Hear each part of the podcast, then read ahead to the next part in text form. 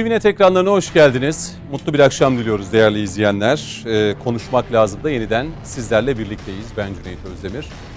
Ee, stüdyomuzda üç değerli konuğumuz, Ankara'da da yine değerli bir konuğumuzla birlikte bu akşam da e, evlerinize konuk olacağız. Umuyoruz e, konuşacaklarımızın da e, sizler için de bir yararı olur diye düşünüyorum. Tabii siyasette öne çıkan başlıklara şöyle bir göz attığımızda ekonomide yaşanan aslında tüm gelişmeler e, siyaseti ve pek çok konuyu da içinde barındırıyor. Doğal olarak bugün biz yine ekonomide yaşanan gelişmeleri, zamları, stokçuları, kurla mücadeleyi, Merkez Bankası'nın müdahalelerini, e, muhalefetten gelen eleştirileri, e, yine iktidarın ve hükümetin bu konuda aldığı önlemleri, tüm bunları konuşacağız. E, tabii son günlerde bir de bu ekonomide yaşanan gelişmelerle alakalı bir dedikodu daha doğrusu aslında çok da dillendirilmemesi gereken bir iddia ortaya atıldı. E, bu genellikle Twitter'da bazı hesaplar tarafından dillendirildi. Bazı gazeteler bunu manşetine taşıdı. E, ekonomide yaşanan gelişmeler üzerinden hükümetin bir olağanüstü hal ilan edebileceği, e, işte mevduat hesaplarına, döviz hesaplarına el konulabileceği, e, çok ütopik e, düşünceler e, ortaya atıldı, söylendi ve bugün hem AK Parti e, adına e, Başkan Vekili Numan Kurtuluşmuş'un açıklamaları vardı. Yine akşam saatlerine doğru MHP Genel Başkanı Devlet Bahçeli'nin de bu ekonomik olağanüstü hal ilanı ile alakalı iddiaları gündeme getirenlere gafilliktir bu bir şuursuzluktur dedi. E, bunu ağza almak ve bunu dillendirmek bile çok sakıncalı bir e, durum dedi. Yine AK Parti Genel Başkan Vekili Numan Kurtulmuş. Bunu konuşacağız. E, adaylık konusunda artık CHP Genel Başkanı Kemal Kılıçdaroğlu'nun çok istekli olduğunu görüyoruz. Eğer ittifak uygun gördüğü takdir e, e, uygun görürse ben de aday olurum ve bundan onur duyarım dedi. Yani artık topu e, ittifakın diğer partilerine ve onların genel başkanlarına atmış oldu. Yani ben genel başkan genel başkan olarak Cumhurbaşkanı adayı olmak istiyorum mesajından sonra İyi Parti, HDP ve diğer bileşenler ona ne diyecekler? Bunları konuşmak istiyoruz. Ee, PKK'nın dağ kadrosunun İBB'de yer aldığına dair İçişleri Bakanı e, Süleyman Soylu Meclis'te rakamları paylaşmıştı. E, tabii bu belediye kapısının e, suç işlemiş, terör örgütleriyle bu kadar ilişiği olan kişilere bu kapıların nasıl açıldığını da belki konuşacağız. Konuşmak için de dört konuğumuz bizi bekliyor. İki daimi konuğumuz Yeni Şafak gazetesi yazarı Mehmet Metiner bizimle birlikte. Mehmet Bey hoş geldiniz. Hoş bulduk yayınlar. Terör ve güvenlik uzmanı Coşkun Başbu. Siz de hoş geldiniz. Hoş bulduk yayınlar. Ee, Ankara stüdyomuzda e, AK Parti 25. dönem milletvekili Profesör Doktor Masar Bağlı var. Masar hocam siz de hoş geldiniz. Teşekkürler. İyi konuklara da iyi akşamlar efendim. İyi Çok akşamlar. sağ olun. Ve Demokratik Sol Parti Genel Başkan Yardımcısı, hukukçu, avukat Onur İste de bizimle birlikte. Onur Bey siz de hoş geldiniz. Hoş bulduk. Teşekkürler. Herkes umarım iyidir. Onur İyi, Bey siz de iyisiniz. Olsun. Masar Hocam da iyi gözüküyor Ankara'da gördüğüm kadarıyla. Coşkun Çok Bey, teşekkürler. De, Sağ olun efendim. Coşkun Bey siz de iyisiniz Şükürler umarım. olsun. Bir yaramazlığımız yok. Sayın Metiner de iyi diyeceğim ama belki programın işte, başında. Onu aslında iyi, söylemek gayet, lazım. Çok şükür. Mehmet abimize de başsağlığı dileyelim. Evet, evet. Ablasını kaybetti. Allah Baş, nur içinde yatırsın. Başınız sağ olsun. Evet Allah. geçtiğimiz hafta ben de açıkçası ekranda izlerken Mehmet Metiner'in katıldığı bir televizyon programı böyle bir acı haber almak. Hayat böyle bir şey işte. Bir anda güzel bir haberi de alabiliyorsunuz, acı haberi de alabiliyorsunuz. Yakın dönemde babanızı da kaybetmiştiniz. Bir kez daha başsağlığı diliyorum. Mekanı cennet olsun ablanızın da Sayın Metiner. Ee, şimdi bu ekonomik o hal yani ekonomide yaşanan gelişmeler ışığında olağanüstü hal ilan edilecek diyen hesaplar, gazeteler, hatta siyaseten görüşler bunu dile getirenler var. Hem Sayın Bahçeli hem de e, Sayın Numan Kurtulmuş'un bugün değerlendirmeleri oldukça sertti. Tabii bu neden böyle bir e, değerlendirme bir anda sosyal medyada ve daha sonra e, gazetelerde, e, siyasiler tarafından dillendirildi. E, açıkçası sosyal medya Twitter'a baktığımızda bunun biraz da e, FETÖ hesapları tarafından dile getirildiğini de belirtelim ve buradan da açıkçası bunu sahiplenip e, muhalefet adına dillendirenler oldu. E, Sayın Metiner siz de başlamak istiyorum. E, Sayın Numan Kurtulmuş da bugün yani bunu dillendirmek bile çok büyük bir hata dedi. Kesinlikle. E, önce neden dillendirmek büyük bir hatadan başlayalım ve e, neden bunu bugün itibariyle ortaya attılar? Ve bu bir FETÖ söylemi mi size göre? Bence FETÖ söylemi. E, hatanın ötesinde bir şey. Adını koymayalım. Çok kırılgan bir dönemden geçiyoruz. Bir tek söz bile e, ekonomik sistemimizi alt üst etmeye yetiyor. Doğru. E, felaket tellalı yapmaya gerek yok. Uhuletle ve suhuletle e, ekonomik sistemimizi yerli yerine oturtmamız lazım. Her birimizin sözlerine dikkat etmemiz lazım. Yani felaket tellallığı e, Türk lirasını daha da çok değersizleştiren, dolara e, daha fazla akışı sağlayan vatandaşlar acaba ne oluyoruz? Eldekiler de e, kaybolabilir mi? Dolayısıyla mevduatını e, dövize yatıran bir yeni anlayış belirtti. Burada vatandaşı asla suçlamıyorum. Cebindeki paranın değersizleştiğini gören vatandaşımızın e, dolar almasında e, sakınca görmek, bunu ihanetle özdeş göstermek son derece yanlış. Hı hı. O yüzden devlet bir yanda acil bir müdahalede bulunuyor. E, yangını söndürmeye çalışıyor. Bir yanda vatandaşlarımızın, her kesimden vatandaşlarımızın ekonomik durumunu iyileştirmeye çalışıyor. Yeni bir ekonomik modelle e, bu sistemi yerli yerine oturtmaya çalışıyor. Birilerinin kalkıp birdenbire felaket tellallığı yapması. E, hatanın ötesinde bir şey bu bakınız. Bazı tipler var. Hı hı. Gündemden düşen, tedavülden düşen bazı tipler var. Ama geçmişlerinin herhangi bir yerinde Sayın Cumhurbaşkanımızla bir şekilde ilişkileri olmuş. Ama tedavülden düştükleri için hala o yakınlıkları üzerinden böyle e, aykırı, yanlış, e, son derece tehlikeli, zararlı şeyler söylediklerinde birdenbire gündem olacaklarını da biliyorlar. Bilecek kadar da akıllılar. Yoksa kim tanır X kişiyi veyahut da X kişinin Sayın Cumhurbaşkanımızla eskiden şu ve bu şekildeki bir iltisakı olmamış olsa o sözünü kim medyaya taşır? Allah billah aşkına. Zaten ne çekiyorsak şu ve bu şekilde geçmişte hali hazırda yanımızda olan, yanımızda duran, yanımızda olduğunu gösteren böylesine insanlardan çekiyoruz. Yani ağır kelimeler kullanmak istemiyorum ama artık gerçekten yeter yani. Ne demek o hal ilan edilebilir yani? Ne demek? Yani biz 16 15 Temmuz'dan sonra o hal ilan etmişiz. Yeryüzü neresinde olsaydı zaten o hal ilan edilirdi yani. Hı hı. Fransa'da milyarda biri gerçekleştirdiğinden bile uzun aylar boyunca o hal ilan edildi. Doğru. Ama yani ekonomimiz o durumda değil. Şimdi insanlar ne oluyoruz acaba?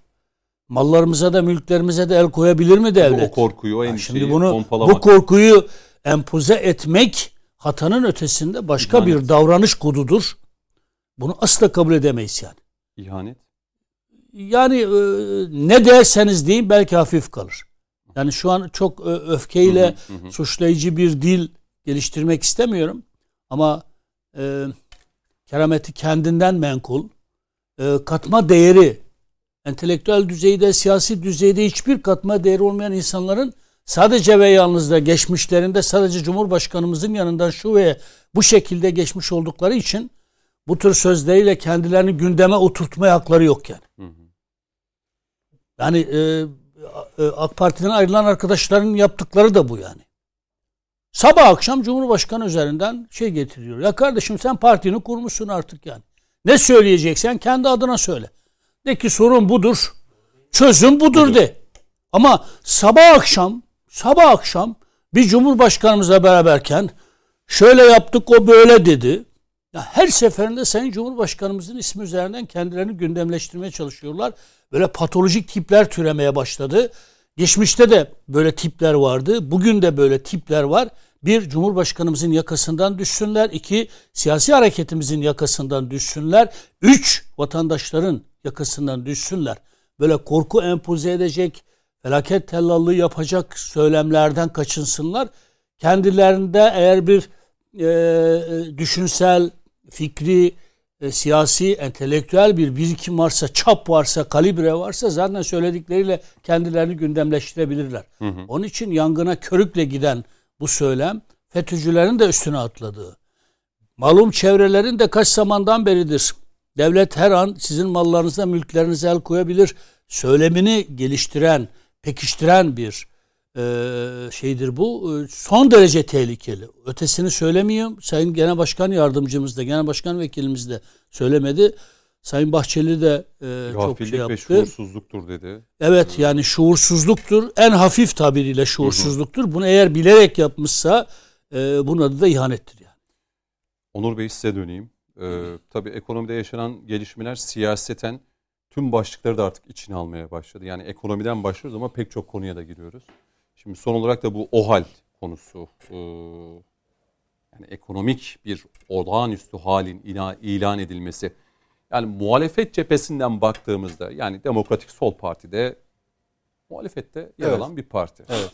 Ee, böyle bir tabloyu görüyor musunuz siz? Hani velev ki diyelim bu iddiayı ortaya atanlar adına belki bir karşı cevap vermek adına bu soruyu soruyorum. Çünkü Sayın Metiner çok e, isim vermek istemedi ama ben anladım. Yani sosyal medyada aklı selim diyebileceğimiz profesöründen, akademisyeninden, siyasetçisine kadar da bu söylemin arkasında durup evet bunlar olabilir demeye de getiriyorlar. Şimdi toplumsal anlamda bunun yaratacağı endişeyi düşünebiliyor musunuz? Ama işte buradaki işte şey mevduat şu. hesaplarından döviz hesaplarına. Onur, Onur hocam değinsin ona. Hı hı. Bu sadece Hukuklu ekonomiyle olarak. ilgili bir öneri değil. Hı hı. Yani e, tezgah şu. Seçime doğru giderken hı hı. AK Parti kaybedeceğini gördüğü için ve Sayın Cumhurbaşkanı kaybedeceğini gördüğü için ekonomiyi gerekçe göstererek o hal ilan edecekler ve bu o hal sürecinde e, seçime de gidilmeyecek. Seçime ya da gidilmeyecek veya gidilse bile o hal. seçimleri kendi lehlerine manipüle edecek bir takım girişimlerde bulunacaklar. Hı hı. Onun için sadece Pek çok şey sadece, sadece ekonomi boyutuyla ilgili olacak. değil bu. Hı hı. Türkiye demokrasisine, Türkiye siyasetine de kastedilmiş bir e, girişimdir hı. bu. O yüzden hatanın ötesinde ee, başka bir şeydir bu. Hem de hem bir siyasetçi hem hukukçu gözüyle. Yani bu söylem arttı ki bugün hem Sayın Bahçeli hem de Sayın Kurtulmuş'ta bu iddialar soruldu. Şimdi olabildiğince insaflı bir yorum yapmaya çalışacağım. Yani hani fazla kırmadan, dökmeden. Ee, şimdi eğer ben hani Sayın Vekilim nezaket gösterdiler, e, isim vermediler ama ben Hı. yine de masanın üzerine koyayım günah bana ait olsun. Bir ceza hukuku hocamız. Hatta 5237 sayılı Türk Ceza Kanunu'nun hazırlanmasında da ciddi emekleri olan ve bilim adamı kimliğiyle tanıdığımız bir hocamız dedi ki ekonomik buhran olduğu için e, o hal ilan edilmesi söz konusu olabilir dedi. Şimdi aynı zamanda Sayın Cumhurbaşkanı'na da bir e, derecesi ne olduğunu bilmiyorum ama bir danışmanlık görevi de var yanlış bilmiyorsam. Hali hazırda yok diye biliyoruz biz. Doğrudur sayın. Sanki şey gibi hatırlıyorum. E, hukuk, e, hukuk danışma kurulunda bir görevi var sanki. İnşallah yoktur. Varsa da derhal istifa etmelidir yani. E, burada şey e, önce hukuki noktada söyleyeyim. Eğer bir başkası olsaydı hani İzzet Hoca'dan başkası olsaydı bu kişi ben e, kesinlikle sayın vekilim gibi düşünürdüm. Yani mutlaka burada bir şey var. Yani iki ihtimal var. Birinci ihtimal AK Parti bir şey yapmak istiyor. Hı. Bunun için toplumun nabzını ölçmek için önce birilerini ortaya atıyor. Birinci ihtimal bu. İkinci ihtimal birileri hükümete kumpas kuruyor. Hı. Bu ikisinden biri olduğunu düşünürdüm. Ama doğrusu hani insaflı davranmak istiyorum. Böyle bir şey olmadığını zannediyorum. Kumpasın Kumpa, ne kumpasın ne kumpasın hı hı. ne de e, AK Parti'nin ya da Cumhurbaşkanı'nın bu noktada bir e, nabız yoklamak için birilerinin önüne attığını sanmıyorum. Kesinlikle. İkisinin de olduğunu düşünmüyorum ben. Burada muhtemelen şöyle bir hata var. Hata şu. Biz uzun yıllardır yani bu noktada e, AK Parti'nin de günahı e, kabullenmesine ihtiyacımız var. Daha önceki dönemlerden de vardı bu arada. Yani bu sadece AK Parti'nin günahı değil ama AK Parti bu günahın üzerine gerçekten şeddeli bir e, uygulama metodu geliştirdi. Ekonomik konular, siyasal konular, birbirimize olan kızgınlıklar ceza hukukunu bir sopa olarak göstermeyi biz öğrendik. Yani ceza hukukuyla her şeyi çözmek. Muhtemelen o hoca da Ekonomik sorunları ceza, e, ceza hukukuyla çözmek için anayasada baktı. 119. madde var gerçekten. Diyor ki 119. madde. Ne diyor? Cumhurbaşkanı diyor. Bir sürü bir sürü şey sayıyor. Ya da diyor ekon ağır ekonomik bunalımın ortaya çıkması halinde yurdun tamamında ya da bir bölgesinde süresi 6 ayı geçmemek üzere o hal ilan edebilir diyor. Hoca da herhalde buna baktı. Gerçekten de bir ekonomik çıkmaz var dedi kendince e, o hal ilan edilebilir dedim. Yani teoride belki üniversite kampüslerinde bunlar konuşulabilir ama Türkiye gibi kırılgan ekonominin olduğu bir yerde bir kere bunu konuşmamalısınız. Bu bir. İkincisi anayasal anlamda hocanın söylediği bence yine yanlış. Onun da sebebi şu. Bu, burada bahsedilen ekonomik buhran o sırada hükümetin bir ekonomik tercihlerinden dolayı ortaya çıkan bir şey değil. Ben beğenmiyorum ama birileri de beğeniyor olabilir ve hükümet buna inanarak yapıyor değil mi? Diyor ki ben diyor Türkiye'deki ekonomik çıkmazı dövizi yükselterek işte iş gücünün e, maliyetini azaltmak suretiyle düzelteceğim diyor. Aslında kendi yaratıyor dövizin şeyini art, artırılması. Faizi. Faiz indirmek suretiyle. Aynen. Şimdi bu 119. maddedeki o hal hükümetin ekonomik politikaları için getirilmiş bir şey değil. Nedir? Değil. Mesela Savaş hali. savaş hali ola ya da şu olabilir. Kıbrıs'a şey yaparsınız. Çıkar. Müdahale çıkarma yapmışsınızdır. 1974'tür. Petrol ihlali, ihraç eden ülkeler demiştir ki Türkiye'ye petrol Ambargo. vermiyoruz. Ambargo koyuyoruz. Gaz kuyrukları başlamıştır. İşte bu onun için. Öyle zamanlar için. Allah bir daha öyle zamanları göstermesin. Yani mevcut durumda bu uygulanabilir bir şey değil. Ama işte bu bizim bir hastalık. O zaman şu soru aklıma geliyor. Ee, var olan tabloyu çok daha vahim gösterebilmek adına ortaya atılmış bir cümle mi? e, kastını aşan bir cümle olduğunu düşünüyorum. Kaldı ki mevcut durumu da okuyan bir kanun maddesi değil. Yani biz kanunu şöyle okumalıyız. Bir e, cansız bir manken var. O olaydır. Olayın üzerine bir kanun giydireceksiniz. O da giysidir. Cuk oturmalı o giysi. Bol gelir veya dar gelir bu, bu, bu şey otursanız. Anayasanın 119'unda bahsedilen o, o hal mevzu bizim mevcut olayımızda mümkün değil. Kaldı ki bunun şöyle bir tehlikesi de var. Biz eğer ceza hukukunu tıpkı diğer konularda yaptığımız ve çok eleştirdiğim gibi e, siyasal konularda bir sopa haline getirirsek, ekonomik konularda sopa haline getirirsek bu olmaz. Yani dünyada yaşıyoruz ve biz kendimizi kandırmalıyız. Yani sizin söylediğiniz çok doğruydu. Sayın Vekilim de ifade ettiler onu. Yani Sayın Cumhurbaşkanı ne diyor? Yastık altındaki paralarınızı sisteme kazandırın diyor. Doğru mu? Doğru. Bak muhalefet partisinden geliyor ama doğru bu. Bu söylem. İyi de o hal noktasını, o hal sürecini çok fazla söylerseniz siz insanlarda şu oluşacaktır. Sen yastık altındaki paranı sürece kazandırırsan senin dolarına el koyarlar. İşte bilmem e, dövizine el koyarlar, Türk parasına el koyarlar.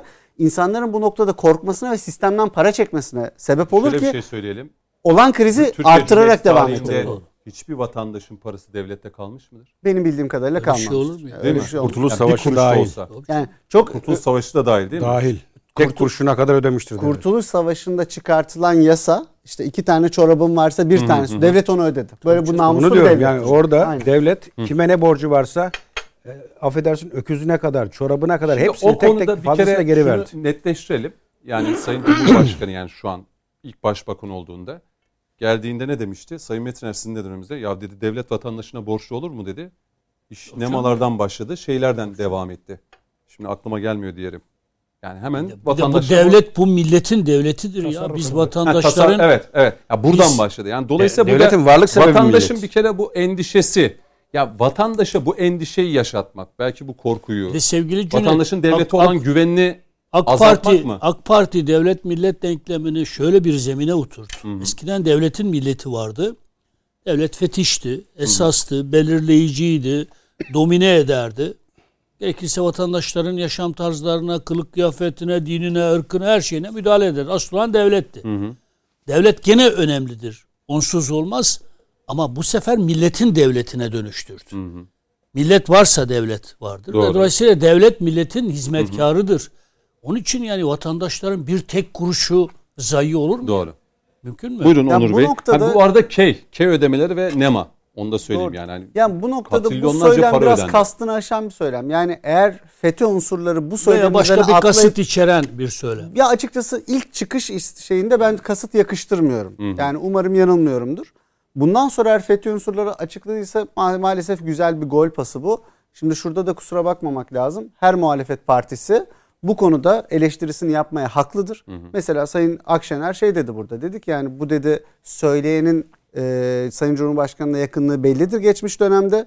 Bu noktada aman ha dedi. Yani bu çok doğal. Şimdi bu burada ben ne kumpas görürüm ne bir şey. Muhalefet partisi bunu söylemezse ki ben de aynı şeyi söylüyorum. Aman ha. Yani o hal ne koşulları var ne de bunun sözünü geçirmek anlamlı. Eğer bunu söylemezsem ben görevimi ihmal etmiş ve yanlış yapmış olurum bir muhalefet partisi olarak. Yani iktidarıyla muhalefetiyle bu OHAL konusunu özellikle ceza hukukunu işte e, ekonomik konularda sopa yapma konusunu biz bir kere bir masada oturacağız. Bir centilmenlik anlaşması yapacağız ve bunu ortadan kaldırmaya ihtiyacımız var. Yani kompletörleri de üretmeden yapacağız ama bunu. tabii burada Sayın Cumhurbaşkanı vatandaşa çağrı yaparken hani bu devletin hani bir kuruş kalmış mıdır vatandaşına vermediği ya da ödeyemediği.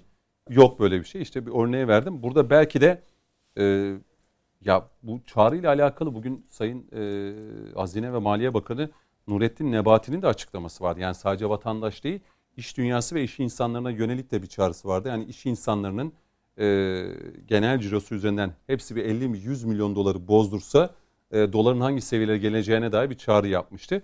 Şimdi elbette bu çağrıların vatandaşa gelmesi doğal. E, yani devlet bir e, yeni ekonomik model ortaya koymuş.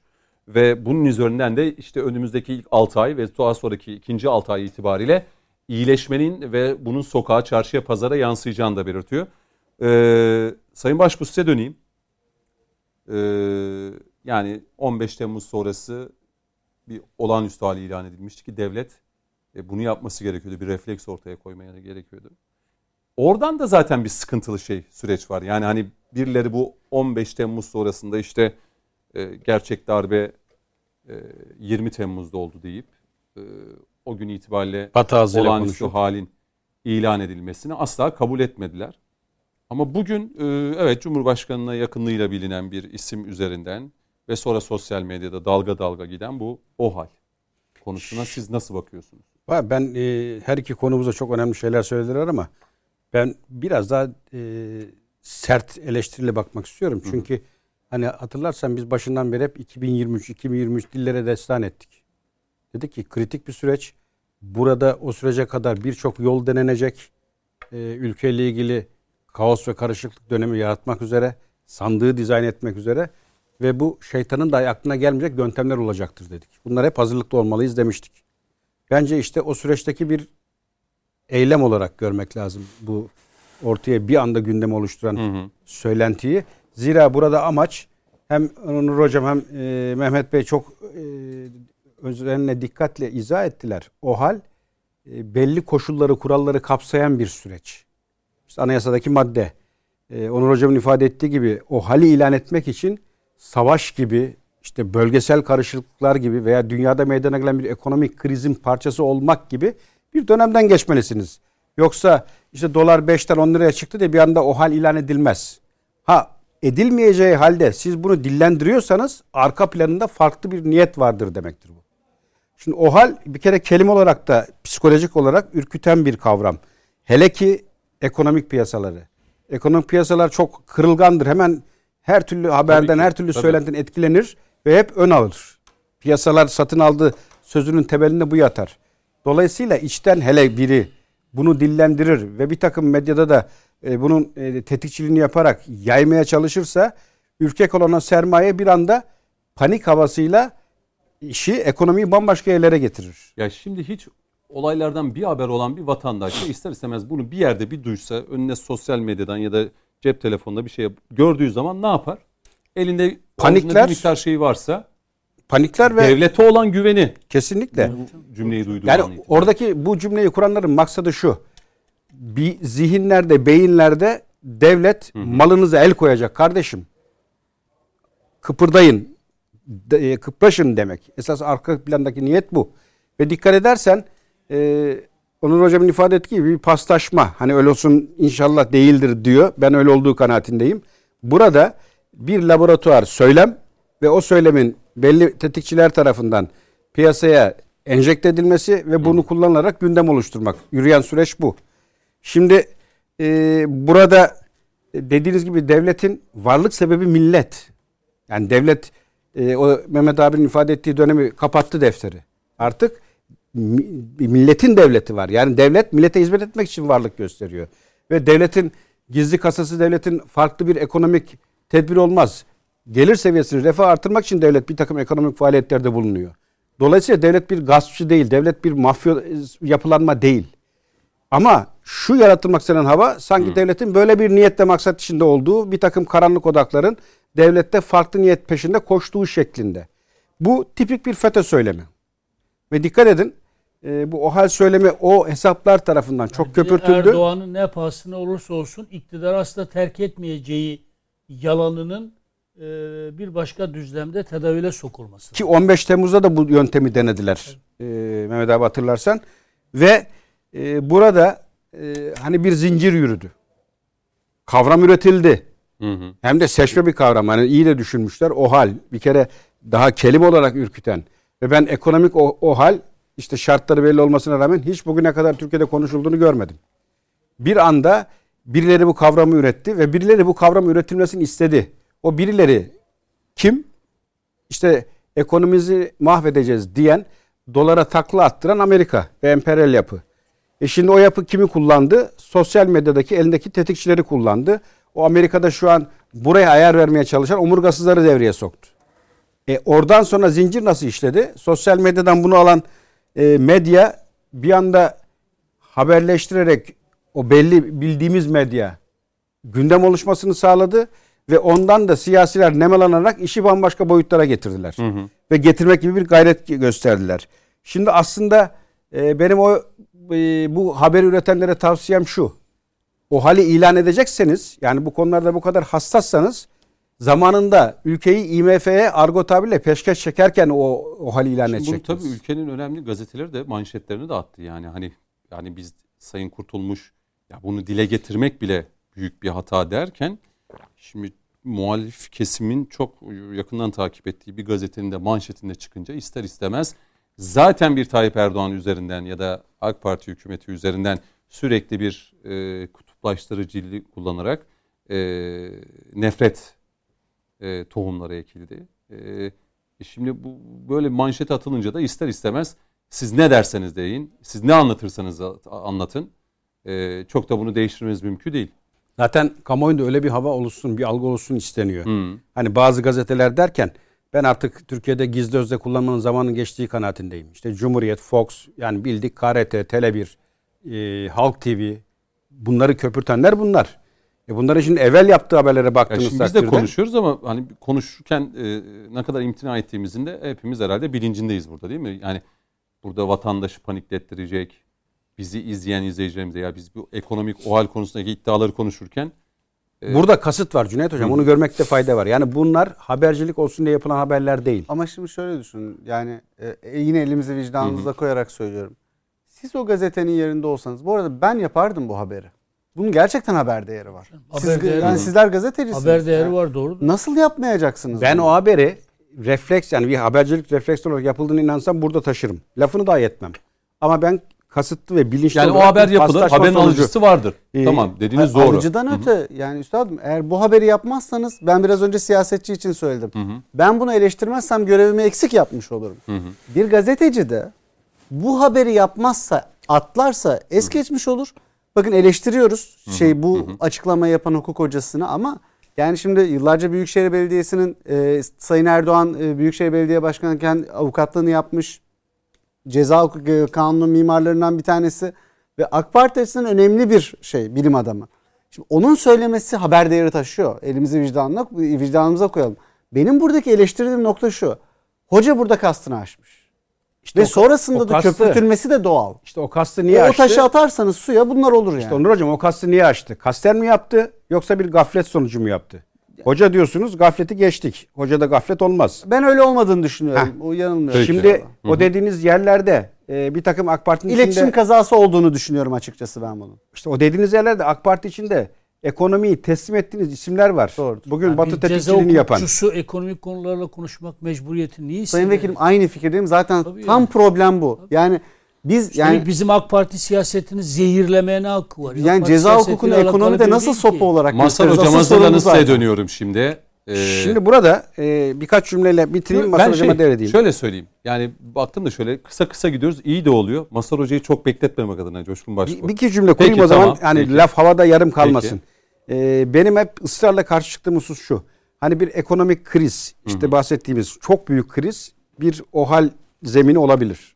Ki öyle bir şey. Kriz de olmaz. Dışarıdan gelecek. İşte dışarı- Dünyada mesela gıda kıtlığı var. Hayır Öyle işte bir şey bu Büyük yani. krizden kastım o. Ya şimdi 2001'de çok büyük bir kriz O da oldu. olmaz. Kaç tane banka O da boşaltıldı, olmaz. O da bilmem ne ve Benim o büyük, ilan edildi mi? Yok. Benim büyük krizden kastım uluslararası böyle çok büyük çaptaki olaylar. Onur Hoca'nın çerçevesini Ama- çizdiği şeydir o. Gıda krizi olur, petrol krizi olur. Yani dünyada böyle bir şey yapamayacağınız, önünüze geçemeyeceğiniz bir Türkiye dışındaki bir olaydır. Ama Temel o ihtiyaç yani. maddelerine ulaşamazsınız Evet, vesaire. Doğru. Ama burada ben Türkiye'de bir kriz olduğu kanaatinde de değilim. Türkiye'de bir ekonomik saldırı var.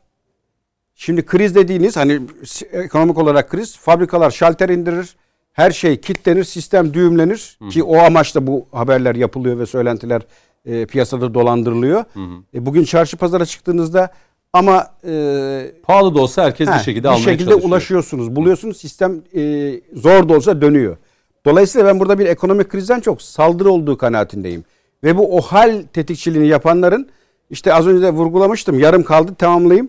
E, IMF'ye zamanında ülkeyi o bir sente muhtaç edecek zamanda ortaya çıkıp OHAL ilan edilmeli diye e, bir milli refleks göstermesini beklerdik.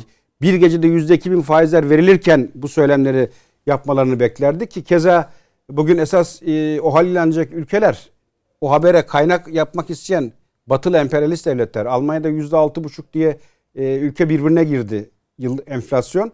Amerika'da daha gelmeden haber e, medyaya düştü. Biden döneminde Amerikan halkı yüzde 65-70 oranında Biden'ı ekonomik konularda yetersiz buluyor ve ülke kaynıyor. Dolayısıyla bütün bu dünyada pandemiden başlayan ekonomik, e, ekonomik krizi değerlendirdiğinde gene bana göre en iyi e, süreci götürenlerden birisi Türkiye. Ne e, raflar boşaldı, ne bir mal kıtlığı yaşandı. Bu kadar ihanete ve sabotaja rağmen ki birazdan geliriz o stokçuların Tamam, e, oraya- alacağı tavra. Yani burada e, dışarıdan içeriden bu kadar e, dış destekli bir oyuna rağmen gene Allah'a şükür ekonomi sistem iyi dönüyor. Peki Masar Hocam e, hem Sayın Metinleri hem Onur Bey'i hem Coşkun Bey'i dinledikten sonra siz de e, hem bir akademisyen hem de bir e, siyasetçi olarak AK Parti'de de görev yaptınız. Bu son ortaya atılan e, dile getirilmemesi gereken bu iddia hakkındaki düşünceleriniz neler? Ee, doğrusunu isterseniz bu biliyorsunuz e, bir Japon bankasının Türkiye ile ilgili hazırlamış olduğu bir raporda önce dile getirildi. Numuro Bankası e, Türkiye'nin ekonomik krizden kurtulma ile ilgili hazırlamış olduğu raporda 5 temel madde var. Bu maddeler e, hatırlatmak isterim. Bunlardan birisi e, mali bir paketin açıklanması. Yani çok yüksek e, bir e, zamın memur maaşlarına ve asgari ücretlere ödenmesi, faiz indiriminin muhakkak gerçekleşmesi, dolar kuruna doğrudan bir müdahalenin yapılması ya da hükümetin bir dış politika alanı oluşturarak kendini hani temize çıkaracak bir yola başvurması ya da e, o hal ilan etmesi. E, bu tabii e, ben az buçuk Japonya'yı takip eden bir akademisyen olarak söylüyorum. E, ve Japonya'nın tarihine de kabaca bir göz attığımızda e, belki de tarihinde ilk defa gördüğümüz ve hiç alışkın olmadığımız bir durum. Muhtemeldir ki her banka her ülkeyle ilgili bir takım raporlar hazırlar ama bu raporlar gizlidirler ve o bankaların kasalarında deyim yerindeyse saklı kalırlar. Bunun sızdırılmasının özel bir maksatla olduğundan kimsenin kuşkusu yok. Dolayısıyla az önce konuklarımızın da söylediği gibi Türkiye'de gerçekten dolar üzerinden ya da döviz kurları üzerinden ekonomiye bir müdahale olduğunun en açık ve net göstergelerinden birisi bunu görmek mümkündür. Tabii öte yandan e, İzzet Özgenç e, hocanın e, maksadını aşan ve gerçekten de ne yazık ki iğneyi kendimize çuvaldızı başkasına batıralım. Bunların hürmet gördüğü bir iklim var Türkiye'de. Bir deyim yerindeyse hani bir atmosfer var. Bu tiplerin ulu orta konuşmalarına asla izin verilmemelidir. Ben de çok son derece yadırgadığım ve konuşulmaması gereken önünde e, ismin önünde profesör doktor yazan birisinin Türkiye'nin ekonomik sistemiyle ilgili üstelik bir ceza hukukçusunun bu ifadeyi çok kolayca kullanmasını çok yadırgadığımı söylemek isterim. Zira e, Cüneyt Bey bu o hal e, yeni Türkiye e, Cumhuriyeti Anayasası'nda var olan bir kanun değil.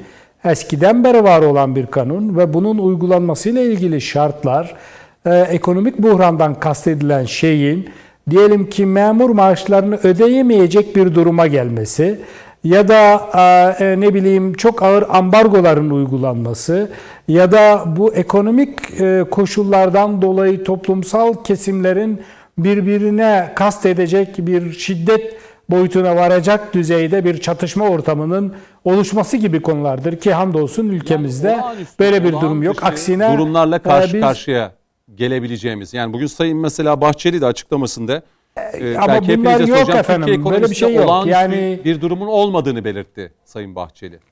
E, Ve bunun üzerinden de Doğrudur. eleştirdi sert. Tabii hakikaten yok. Ben izniniz olursa birkaç rakam vermek isterim. tabii. Bugün OECD Biraz ülkeleri içerisinde. Türkiye hem ihracat bağlamında hem de büyüme e, rakamları açısından e, kendi sıkletindeki olan ülkeler içerisinde e, en iyi olan performansı gösteren ülkelerden birisidir.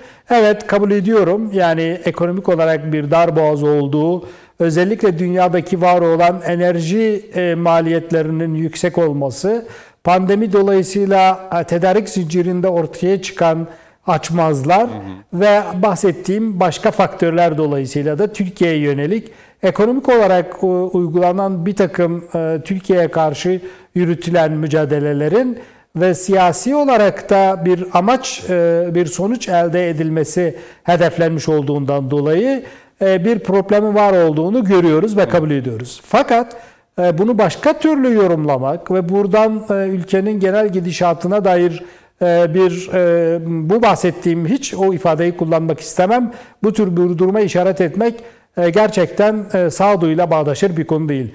Bir örnek vereyim. Bugün dünyada, bütün dünyayı kastederek söylüyorum, yapılan en büyük 10 prestijli projenin 6 tanesi Türkiye'dedir. Türkiye'nin gerçekleştirdiği projelerdir. Altyapı projelerinden bahsediyorum. Ee, yine aynı şekilde Türkiye büyüme açısından çok önemli bir pozisyonda bulunuyor. Tekraren söylüyorum. Ben şu anda ekonominin içinde bulunduğu dar boğazın farkındayım ve bununla ilgili bir tedbir alması gerektiği hükümetin boynunun borcudur. Bunda hiç tereddüt yok. Nasıl yapması gerektiği konusunda eğer bir tereddüt söz konusuysa bunu da e, hem e, akademisyenlerin hem toplumsal kamuoyunun söylemesinde de bir sakınca yok. Ancak bu var olan başka koşulların belirlemiş olduğu durumdan bir vazife çıkaracak bir söylem içerisinde bulunmayı e, çok doğru bulmuyorum. Tekrar altını çizmek istiyorum. Bu Japonya e, esasında e, hemen hemen belki denilebilir ki dünyada emperyal hevesleri olmayan tek ülke. Başka ülkelerle ticari faaliyetleri yüksek olmakla beraber ticarette büyüme performansı en yüksek olan bütçe fazlalığı veren, eksi faiz uygulanan ülkelerden birisi.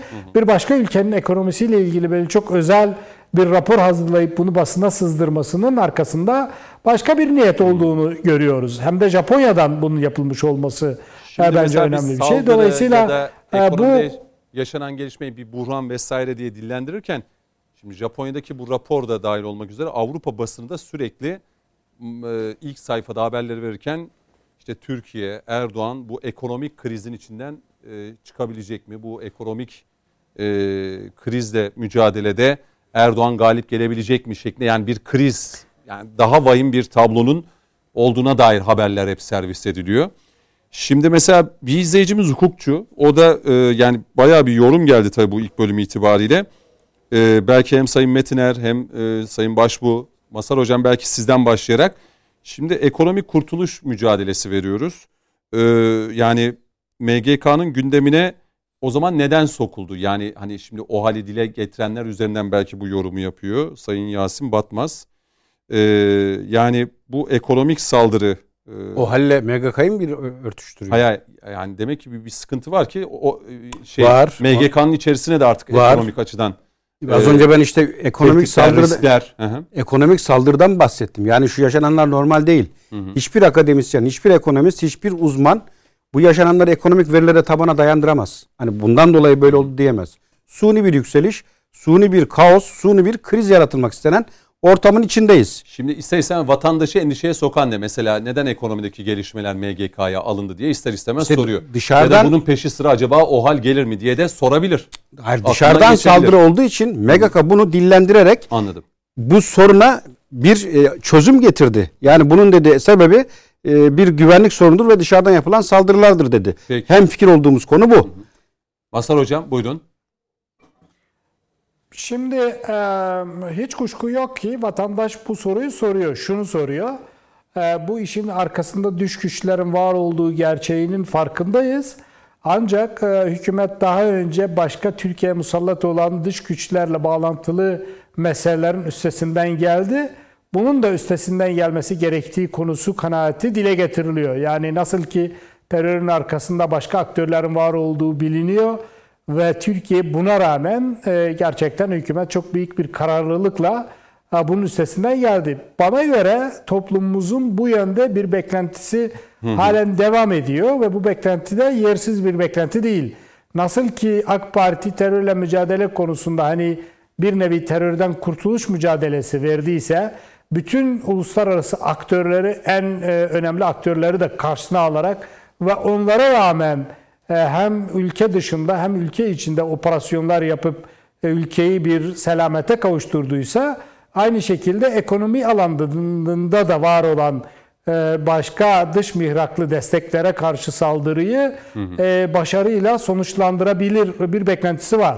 Bunu görüyoruz. Yani nitekim yapılan kamuoyu yoklamalarında e, Türkiye'nin en önemli bugünkü meselesi nedir diye sorduğumuzda %40 civarında ekonomi cevabı veriliyor. Hı hı. Kim bunu çözebilir sorusunu sorduğumuzda da yine aynı şekilde AK Parti ya da Sayın Cumhurbaşkanı çözebilir diye yüzde 39 civarında 40 civarında yine cevap veriliyor. Dolayısıyla e, bu meselenin yine AK Parti tarafından çözüleceğine dair bir umut var.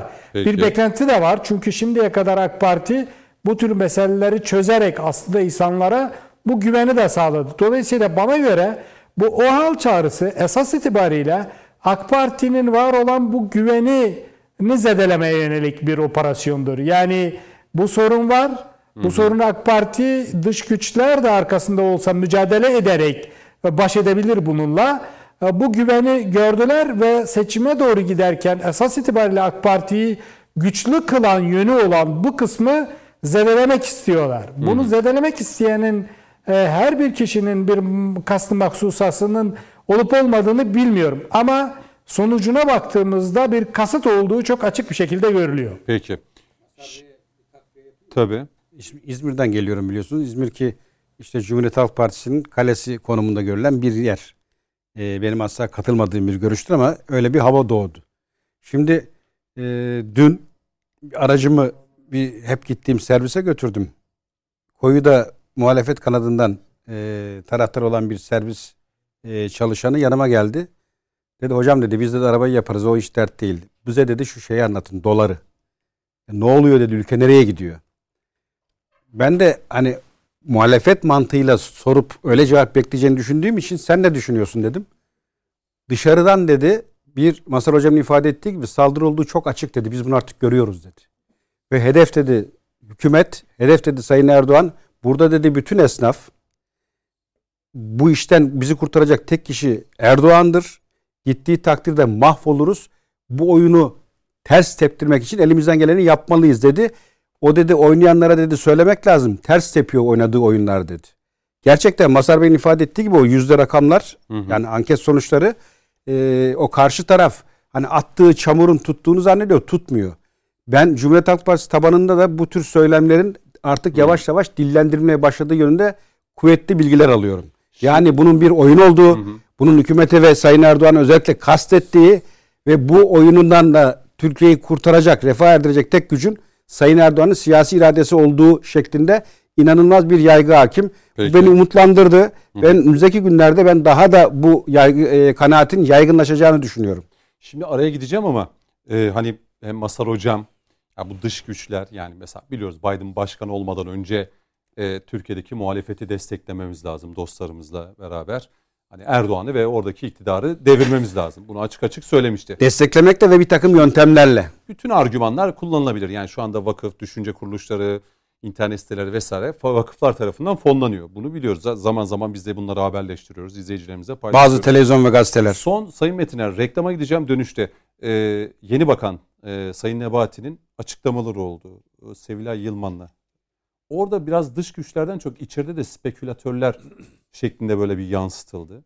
Yani içeride de dedi spekülatörler var bu yaşanan döviz, döviz kurunda olsun işte fiyatlandırma yüksek faiz fiyatlar vesaire. Ama bu, bu süreci atlatacağız. Yani önümüzdeki 6 ay içerisinde e, iyileşmenin nasıl olduğuna dair mesajlar da oldu. Bir araya gidelim. Dönüşte hem Sayın Bakan'ın açıklamaları yani batarsak hep birlikte batarız. Çıkarsak da hep beraber çıkarız. İşte bu zamları, stokçuları, e, kurla mücadeleyi, e, tabii büyüme rakamları pek çok ekonomik e, açıdan veriler Türkiye'nin iyi olduğunu gösteriyor. Çark, sanayi, bacalar tutuyor, çarklar dönüyor. E, genel kanaat şu, e, orta ve dar gelirli vatandaşa bunun yansıması. Açıkçası bu o, beklenti. Hatta asgari ücretin bile e, ne olacağı, dördüncü toplantı pazartesi olacaktı, salı çarşamba oldu. Aralık ayının ortası itibariyle bu rakam kamuoyuyla paylaşılacaktı. Bugün Aralık, Aralık 15. Neden hala açıklanmadı? Bunu da reklam dönüşü konuşalım.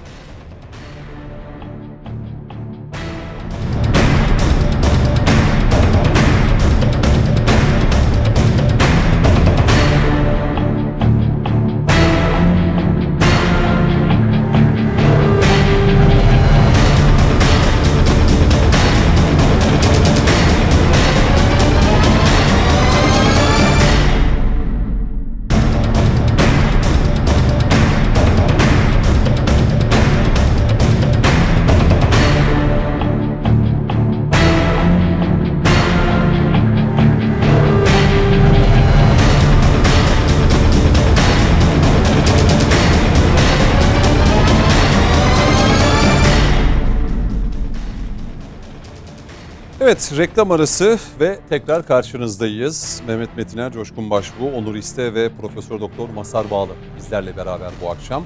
İlk bölümde bu ekonomide yaşanan gelişmeler üzerinden bir olağanüstü hal ilan edilip edilmeyeceği bunları biraz konuşmak istedik açıkçası.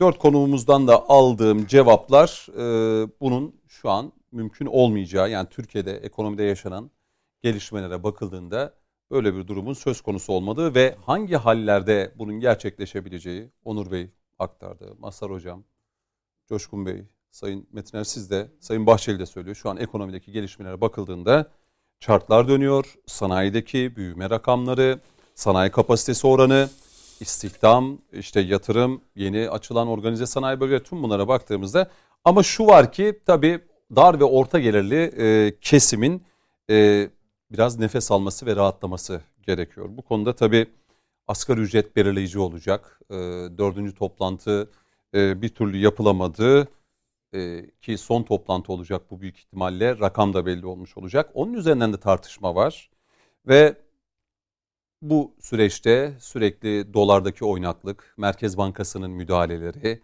işte 13.80-14.50 arasında sürekli dolar gidip geliyor. E, stokçular bir de devreye girdi ki bugün haberlerimizde de paylaştık. Türkiye genelinde Karabük merkezde 51 ilde operasyon yapıldı.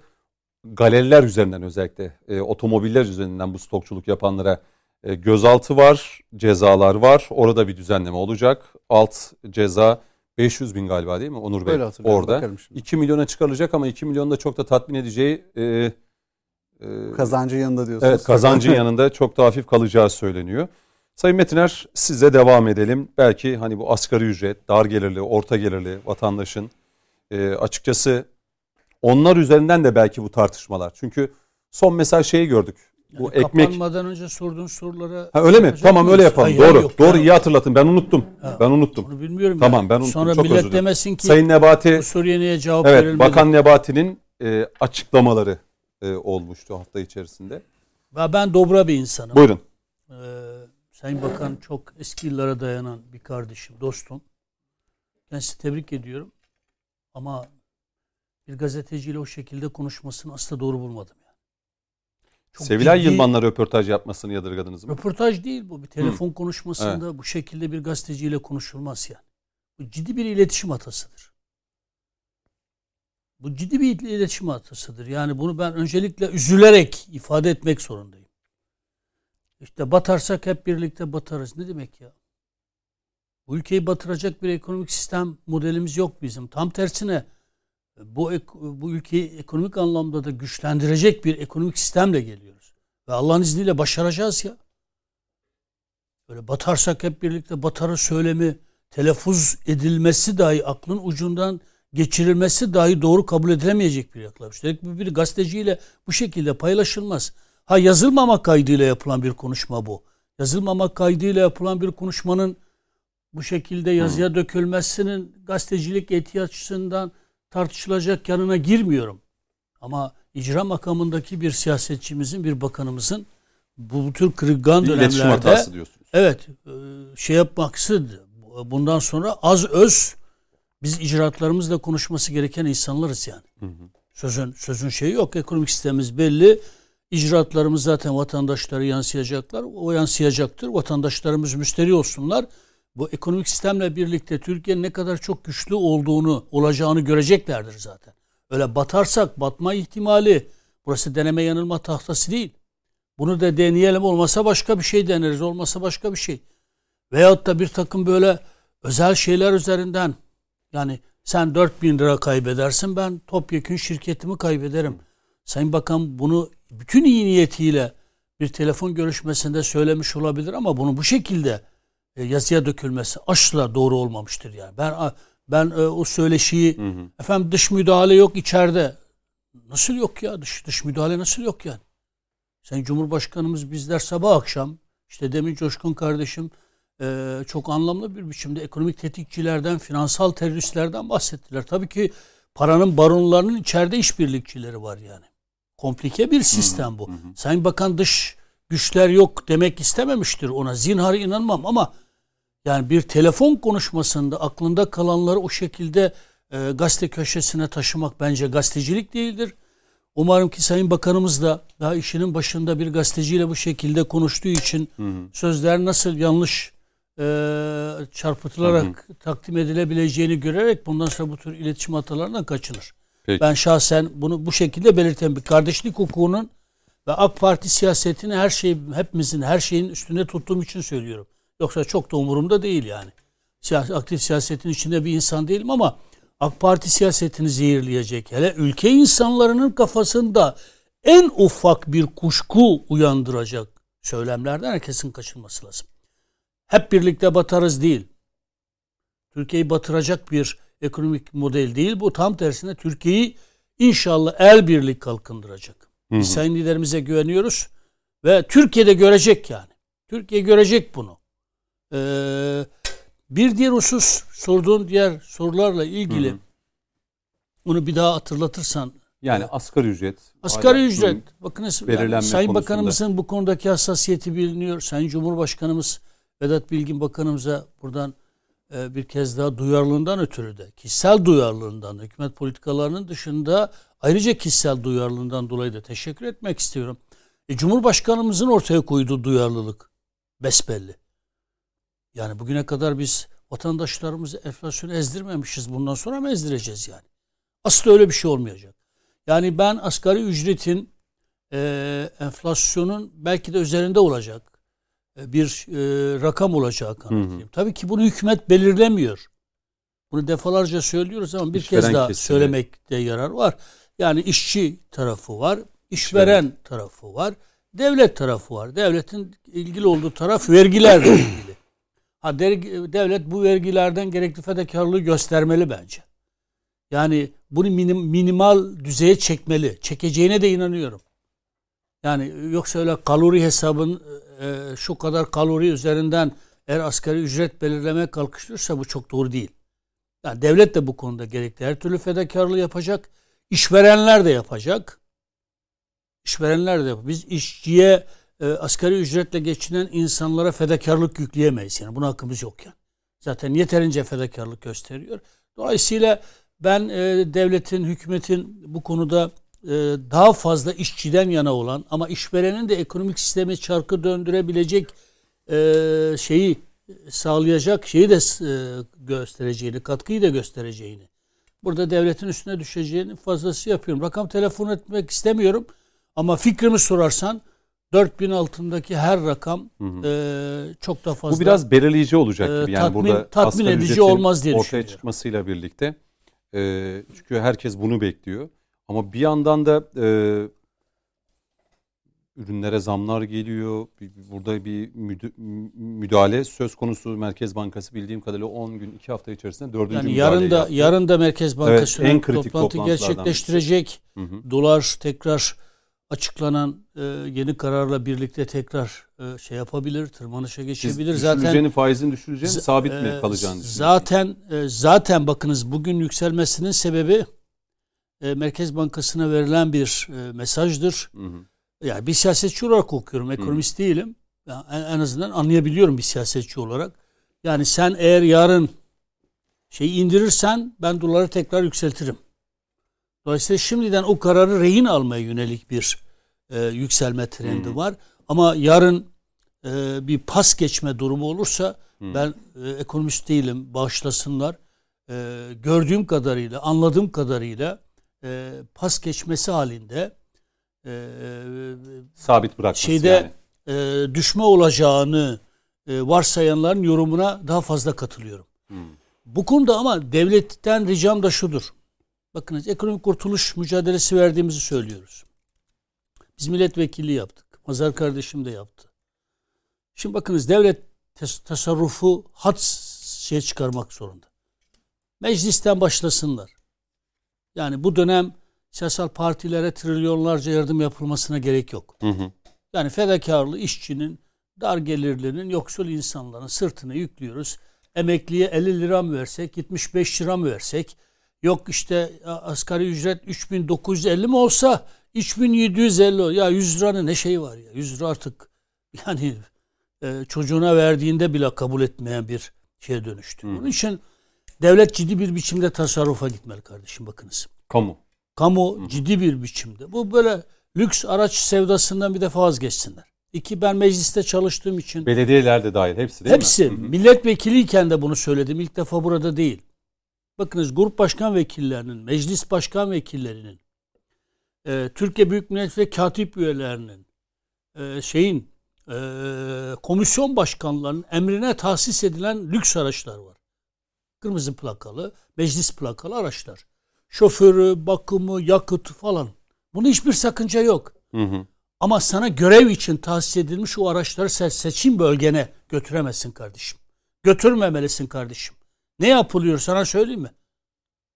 Grup başkan vekili diyelim ki CHP'nin, AK Parti'mizin, MHP'nin, bir başka HDP'nin Ankara'dan diyelim ki Şırnak'a gidecek. Bir gün öncesinden kendi aracı gidiyor şoförüyle beraber. O kadar yakıt. Şırnak'a gidiyor. Orada seçim çalışmalarına işte orada hava atmak için çok amiyane tabirle söylüyorum yani. Hı hı. Yani o plakalarla hava atmak için hem ilin milletvekili hem grup başkan vekili hem katip üye hem grup başkanı hem bilmem e, komisyon başkanı. Kardeşim senin o seçim bölgene hava atmak üzere götürdüğün o aracın millete maliyeti, devlete maliyeti ne kadardır? Şoföründen tut, yakıtına, bakımına kadar. Yazıktır, günahtır ya. Ankara'da görev gereği olarak bulunduğun süre içerisinde bu araçları kullan. Ama seçim bölgene bu araçları götürme kardeşim. Telefon faturaları. Hadsiz hesapsız yani.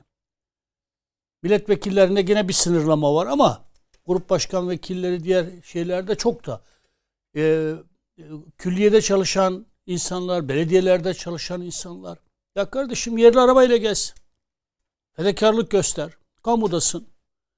Birden fazla maaş alan varsa bunların kesinlikle şeylerine son verilmeli. Bu adaleti yaralayan, vicdanları yaralayan bir şey kardeşim.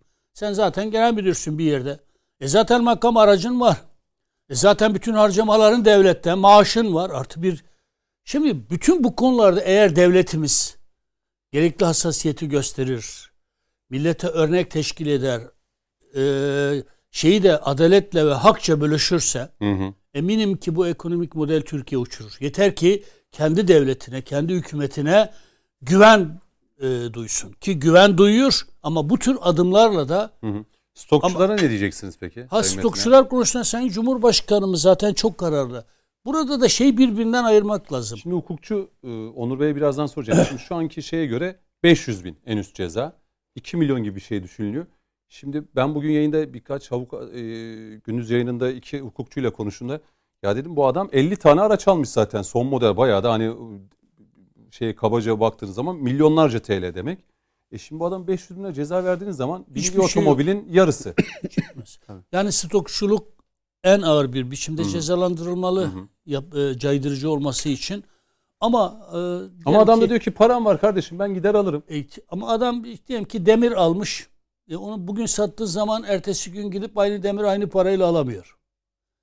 İnşaat sektörü büyük ölçüde durdu duracak gibi. Yani burada da ince eleyip sık dokumak lazım. Mesela vatandaş doların şeyine bakıyor. Ya diyor cebimdeki 300 lirayı 10 liralık dolar alsaydım bak en azından e, 100 lira kazanırdım diyor. Şimdi sen e, yani bunu da tolere edebilmelisin kardeşim. Yoksa cebinde Türk lirası kaldığı zaman da e, parası eriyor. E gidip üç buçuk liraya ekmek alacak, süt alacak. E yani dolayısıyla burada dolara olan şeyi kıracak bir e, müdahale gerekiyor. Hı hı. Ama merkezin sadece dolar sürerek gerçekleştireceği bir şey değil. Bir şey değil. Bir gün sürüyor, akşama doğru düşüyor, ertesi gün tekrar. Onun için bu köklü adımlar. Ama sırf münhasıra stokçuluk yapanlar, sıcak paracılar, tefeciler, bunların çarklarına e, e, çomak sokmak, en Peki. ağır bir biçimde cezalar getirmek de elzemdir. Şimdi Onur Bey size döneceğim. Yani bir arkadaşımın da yani çok da tanıdığım iyi de bir radyocudur kendisi. Ee, iki konuyu hani şimdi muhalefet kanadından da Türkiye'de bir fotoğraf ortaya konuluyor. İktidar da bir e, fotoğraf ortaya koyuyor. Mesela Büyükşehir Belediyesi üzerinden bu halk ekmek belki hepinizin de görüşünü alacağım. Ee, ya işte Türkiye'de işte yeniden kuyruklar ortaya çıktı. İşte 70 yıllarda kuyruklar vardı. Yeniden Hatta Büyükşehir Belediye Sözcüsü de bile o videoyu paylaştı. İstanbul Halk Ekmeği'nin önünde uzayan kuyrukları. Tabii arkadaşım da şunu söylüyor. Ya diyor bu halk ekmek sadece büfelerde mi satılmak zorunda? Mahalle bakkalları vesaire marketlerde de satışa sunulamaz mı? İnsanlar her yerden ulaşsa bu soğukta da beklemese sıra beklemese diye yani büfelerin sayısı artırılarak. Yani bir taraf böyle bir e, manzarayı ortaya koyuyor. Belki bilinçli, belki isteyerek, belki istemeyerek. Ama bir tarafta da çarklar dönüyor, veriler geliyor, rakamlar iyi yönde. Türkiye'nin büyüme rakamlarını kredi derecelendirme kuruluşları sürekli revize ediyor. Ve dar ve orta gelirli de ister istemez bu fiyat artışları, zamlar konusunda e, bir serzenişte bulunuyor. Yani bu asgari ücret ne olacak diye soruyor. Ama Burada bir yanda mesele- da suya astronomik ölçüde zam bugün- getirmeye çalışıyor. Bu AK 2022 yılının tarifesi herhalde oy birliğiyle galiba. Yani işte AK Ama Parti, %50'lerden buraya Cumhur geldi. İttifakı'nın müdahalesiyle oran düşürülüyor. Doğru %50'lerden e, buralara düşürüldü. Şimdi dar ve orta gelirliği e, rahatlattığınız zaman bu sorunlar çözülür mü? Çünkü sıkıntı orada. Öyle gözüküyor Şimdi- baktığımızda. Ben biraz önce şunu söyledim. Yani o hal kelimesini hiç konuşmayalım. Hı hı. O halde bahsedilen ekonomik buhranla bunun alakası yok dedim. Ama bu demek değildir ki şu anda ekonomik kriz yok Hı hı. ve ekonomi iyi yönetiliyor. Bunu söylemedim. Hı hı. Ama bu dünyadaki her devlette olabilen, her kötü yönetilen devlette olabilen bir şey. Şimdi özellikle asgari ücretin işte ne olarak belirlenmesi gerektiği hususu konuşulurken Hı hı. söylemek istediğim bir şey var. Şimdi geçen sene Aralık, şimdi Aralık ayındayız değil mi? 2021. 2020 aralığa bakıyoruz. En son e, TÜİK Kasım ayı için enflasyon oranı %21.31 diye söylemişti. Buna TÜİK de dahil olmak üzere ne işveren sendikaları ne işçi sendikaları inanmadı ki kimse %21.31'lik bir zamdan bahsetmiyor. Eğer TÜİK'in verileri doğru olsaydı, hakikatli olsaydı herkes arkadaş enflasyon üzerine niye zam olacak ya da enflasyonun altında niye zam olacak diye onu bir parametre olarak kabul ederdi. Parametre olarak kabul edilmediğine göre bir kere TÜİK yanlış söylüyor. Hani yalan söylemedi, yalan söylüyor demeye dilim varmıyor mu? Yanlış söylüyor. Doğruyu söylemiyor. Hakikatli bir oran değil. Şimdi Aralık ayında bakıyoruz 2021'de. Bugünkü Aralık ayına bakıyoruz. 2020 Aralık'tan 2021'e bakıyoruz. Ekmek %53 zamlanmış. Mutfak tüpü %80 zamlanmış. Dana eti %92 zamlanmış. Motorin %54 zamlanmış. Dolar %74 zamlanmıştı geçen hafta. Muhtemelen şu anda 80'e çıkmıştır. Euro 62, gram altın %66 zamlanmış. Şimdi biz burada asgari ücreti nasıl belirleyeceğiz? Yani biz Demokratik Sol Parti olarak burada diyoruz ki bunların bir ortalamasını almak zorundayız ve en azından dar gelirliği ve orta gelirliği ezdirmeden bir netice bulmak zorundayız. Ha tabii gönül ister ki 10 bin lira verelim. Ama Sayın Metiner ifade ettiler. Yani bir de denge olmak zorunda. Yani kimin sırtından kime ne vereceğiz? Devletin bazı yanlış uygulamaları olabilir ya da dünya konjonktürünün getirdiği başka şeyler olabilir. Yani yine hep bu vicdan konusunu çok ben şey yapıyorum, önemsiyorum. Şimdi bütün eleştirilerin baki kalmakla birlikte şunu da bilelim. Yani e, küresel bir pandeminin sonucunda şu anda e, bir ekonomide yöneten bir hükümet de var. Yani e, bütün kötü yönetim eleştirileri olsun ama onun yanında bu e, pandemi koşullarında sağladığı dezavantajlı durumu da şey yapalım. Yani tıpkı 2001 e, krizinde olduğu zaman Türkiye'nin üretici e, bölgesi olan Marmara bölgesinin depremde yıkılmış olması gibi. O deprem yıkılmıştı o depremde. Sonra işte e, bankacılık sisteminin yıllara sari sorunları vardı. Bir ekonomik kriz çıktı. Son hükümete, Demokratik Sol Parti'nin içinde olduğu hükümete ihale kaldı. Halbuki hiçbiri doğru değildi. Şimdi de yanlış olduklarını söylüyorum ama her şeyin tamamen işte iç e, hükümetin yanlış politikasıyla alakalı olduğunu söyleyemem. Bir pandemi koşullarının neticesinin bu kötü koşullara yol açtığında söylemek lazım. Dünya genelinde de bu sıkıntı var. Ama tabii şu da var yani Mazhar Hocam şey ifade ettiler yani tedarik zincirindeki e, daralmadan bahsettiler ama dünyanın hiçbir ülkesinde benim bildiğim kadarıyla mesela Amerika örneğinde kesinlikle böyle bir şey yok. İsrail'de yok, Yunanistan'da yok. Hani sorun yaşayan ülkeler için bunları söyledim. Hiçbirinde böylesine bir hayat pahalılığı yok şu anda. Yani Türkiye burada önde gidiyor. Bunu şey yapmak durumundayız. Her yerde var ama. Her yerde var. Ama Evet, Türkiye en önde var. gidiyor. Bayrak bayrak yarışında en öndeyiz. Mesela Maşallah. Ben Bulgaristan'daydım geçen hafta. Azerbaycan'ı biliyorum. Bakü'de. e, Almanya'yı hele. Astronomik derecede e, ürünler pahalı. Yani orada mesela Sayın Vekilim, oraya- son 39 yılın Avrupa'da en yüksek enflasyon rakamları görülüyor. bu dünya şart- Doğalgaz, benzin. Amerika'da yine aynı Bakın şey. bu dünya şartlarında olan bir şey. Ben bunu kabul ediyorum ve bunu teslim etmek zorundayım. Ama bayrak Ya dünya yarışında- böyleyse biz de böyleyiz deyip geçiştiremeyiz. Geçiştiremeyiz. Biz dünyadan daha önde gidiyoruz çünkü. Dünya ortalamasında değiliz.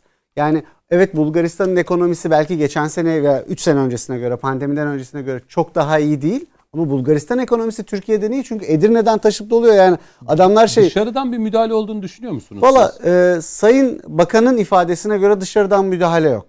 Öyle Ben- tam demiyor Sayın Ben Bakanımız. Yani Sevil Hanım'ın röportajı- müdahale var içerideki- ama aynı zamanda içerideki İçeriden. müdahale e, Ben öyle anladım lazım Sayın. Vekilim. Yani öncelikle hani içeriki konuyu anladım. Ama dışarıdan müdahale var mı yok mu? Elbette ki bunu ekonomistler daha iyi bilecektir. Ben TRCTR satacak noktada değilim. Ama şimdi e, Meriç ke- burada eğer batıdaysanız Meriç, doğudaysa Kızılırmak'ta. Yani bir e, koyun kaybolduğu zaman hükümet sorumludur. Kesinlikle. Şimdi gelip de işte bu dışarıdan müdahale var. Dışarıdan değil Tayyip Erdoğan hükümeti, işte Mehmet Metin'in hükümeti de olsa, Onur İste hükümeti de olsa dışarıdan müdahale olur. Türkiye'ye her zaman müdahale olur ve bunu sadece yönetenin sıfatıyla, yönetenin adıyla kıyaslayamayız.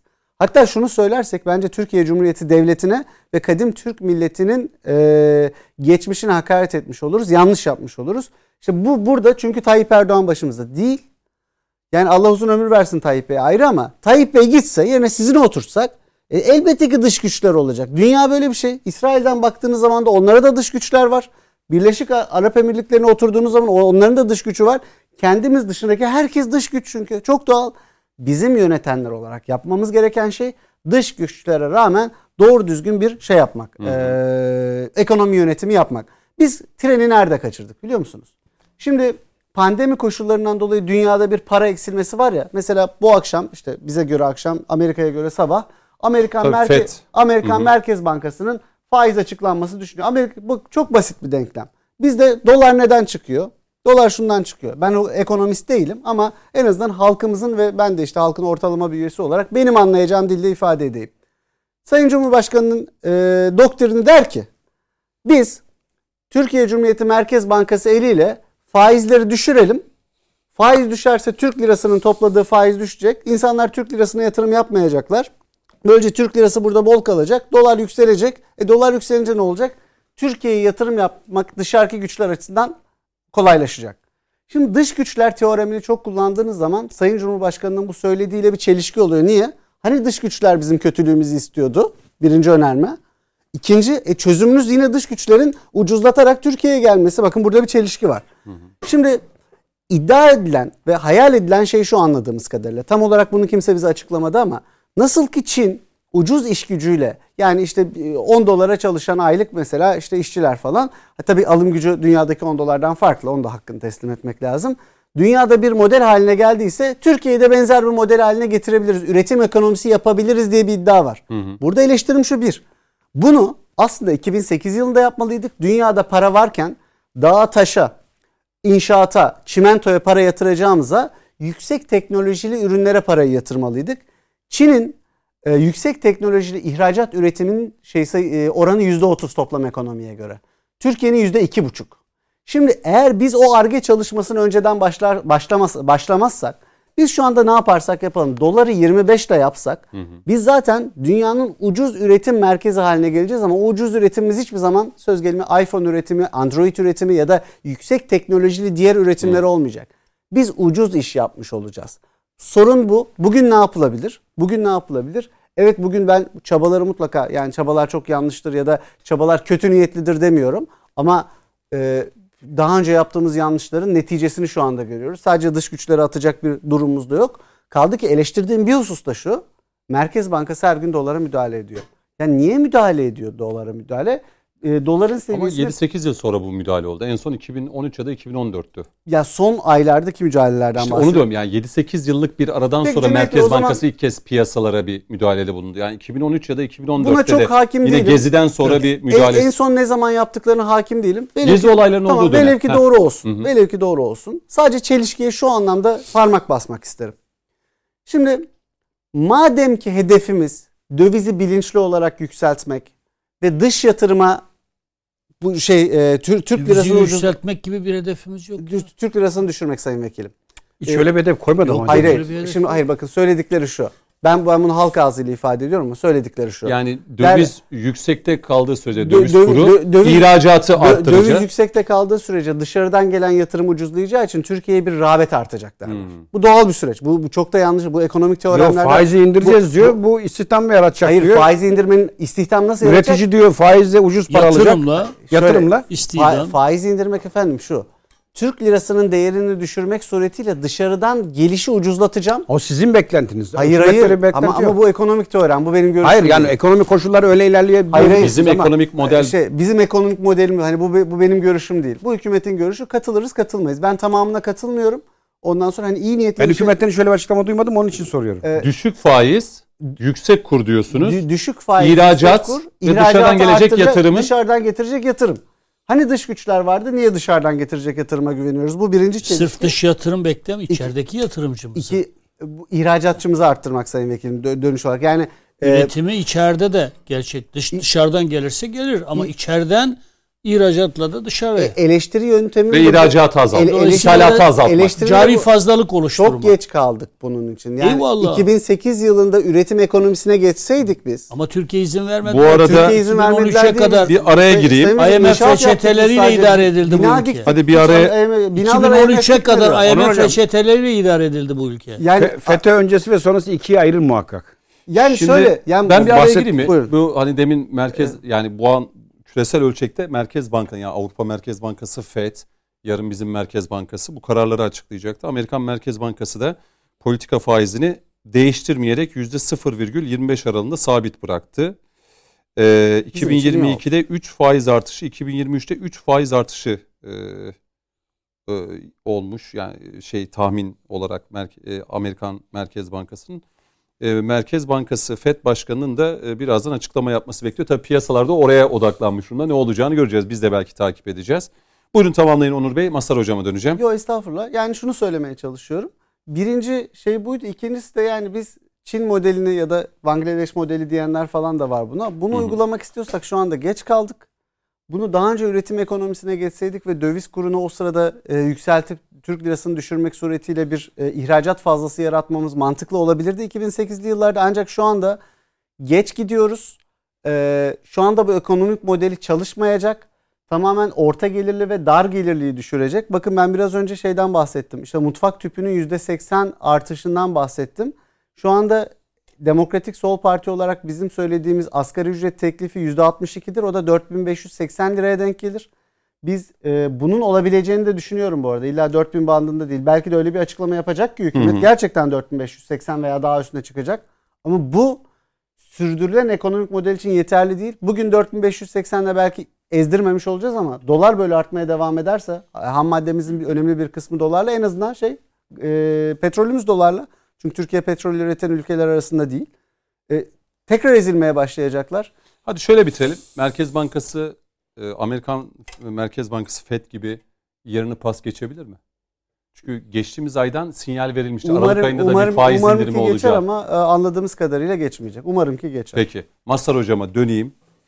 Ee, zamlar, stoklar, kurla mücadele, e, tabii ekonomideki yeni model. E, bunlar günlerdir konuştuğumuz tartışma e, başlıkları. E, Hocam yani dışarıdan bir müdahale, içeride spekülatörler e, ve bunun paydaşları da var tabii ki. E, siz nasıl düşünüyorsunuz? Yani e, yeni bakanın açıklamaları yani 2022'nin ilk 6 ayı itibariyle nasıl bir rahatlama olacağını hep birlikte göreceğiz dedi. Ama bir taraftan da belki de hani off the record diyebileceğimiz bir telefon görüşmesindeki her şeyin e, küçük bir kelimenin yer değiştirmesi bile durumu manipüle edebilir. Değil mi Sayın Metin? Çok net. E, hı hı. kiminle konuştuğunu e, yani Sayın Bakan üzerinden söylemiyorum sadece. Yani Sayın saygıdeğer bir bakanımızdır, değerli bir bakanımızdır. Hı hı. Onun üzerinden söylemiyorum. Ama siyasetçilerin bir genel, genel olarak Hı hı. kiminle konuştuğunu, nasıl konuşacağını, telefonda başka bir şekilde Hı hı. e, çok iyi. Yani her sözün bir makamı, her makamın da bir sözü vardır yani. Peki. Ee, şimdi çok sayıda mesaj da geliyor yani Twitter'dan da olsun böyle. Ee, bakıyorum mesela Metin Bey size de bir soru var. Asgari ücret 4000 TL oldu diyelim. Sigorta en az 1500. Stopajı yemeği derken 6500 7000. Hiç çalışmamış bir insana bu parayı işveren nasıl verecek diyor. Ee, bir yandan da bu düşünülüyor. Ee, Masar Hocam buyurun sözü size vereyim buradan. Hani asgari ücrete dahil olmak üzere düşüncelerinizi de Ee, merak şimdi, ediyorum. Madem konu oradan açıldı ben de Sayın Vekilimiz eğer kusura bakmazsa Metiner benim kadim dostum ve büyüğüm. Ee, Ben onunla hem fikir değilim. Ben, ben ben Nurettin Bey'le aynı dönemde milletvekilliği yaptım ve gerçekten de yaptığı açıklamaların e, son derece samimi duyguları yani bir politikayı izah etmek ya da izleyeceği stratejileri e, beyan etmek babından değil son derece insani ve e, kendi naifliğinin gereği olarak konuştuğunu biliyorum. Yani kendisini yakından tanıdığım biz Esenler Şehir Düşünce Merkezi'nde de birlikte çalışıyoruz. Bizim bilim kurulu üyemizdir aynı zamanda. Akademik çalışmalarda da birlikteliğimiz olmuştur. Ben yakından tanıdığım için bu naifliğinin en azından hoş görülmesi ve böyle yorulmaması gerektiğini düşünüyorum. Tabii ki hani e, başka türlü çünkü dün katıldığım bir başka programda yine bu konuşma üzerine epeyce bir tartışma oldu. Ben dün o programda da bu fikirlerimi beyan ettim. Yine aynı kanaatteyim. E, doğrudur. Başka türlü e, o benim muhataplarım da Mehmet Bey gibi düşünmüşlerdi. Yani ulu orta böyle konuşmaması gerekiyor. Bu tür laflar başka anlamlara gelebilir ama ekonominin yönetimiyle ilgili bir konu konuşulduğu zaman sanki daha çok değerlendirmek gerekiyor. Aa, Bu tabii zamanla hani oturacak e, bir konu. Diğer yandan şimdi e, asgari ücret e, ve e, günümüzdeki var olan hani döviz kurlarındaki artış meselesine nasıl bakmak lazım? Elbette e, fakir fukaranın Mehmet Bey'in söylediği gibi e, ezdirilmemesi gerektiği çok net ve açık bir konu. E, fakat şöyle bir durum daha var. Yani işin zorluğunu anlatmak babından söylüyorum. Malumunuz bugün enerji maliyetlerindeki yüksek artışlar ve aynı zamanda da döviz kurlarındaki artış üretimde ciddi bir problemi beraberinde getiriyor ve ne yazık ki Türkiye e, çok epeyce uğraşmış olmasına rağmen özellikle Berat Bey zamanında bir hayli mesafe de kat ettiğini biliyoruz. Vergi düzenlemesi ve adil bir vergiyle ilgili çalışmalar bir türlü e, esnafın ya da üreticinin arzu ettiği düzeyde maalesef değil. E, dolayısıyla bir taraftan da vergi yükü de var. E, ama aynı zamanda da eğer hem üretim yapsın hem e, enerji maliyetleri yüksek olacak hem diğer girdi maliyetler de yüksek olacak hem de asgari ücret yüksek olursa üretimi te- tehlikeye sokabilir. Ki bizim temel stratejimiz eğer üretim üzerinden bu krizi aşmaksa bu dengeyi de dikkatli bir şekilde göz önünde bulundurmak gerektiğini düşünüyorum. Ee, öte yandan e, döviz kurlarındaki artış Merkez Bankası'nın bu konuyla ilgili müdahaleleri daha çok yukarıya doğru olduğu esnada sanki telaşla yapılıyormuş gibi izlenimini vermemesi gerekiyor. Daha aksine aşağı doğru iniş başladığı zaman müdahale yaparsa sanıyorum daha çok e, netice elde eder.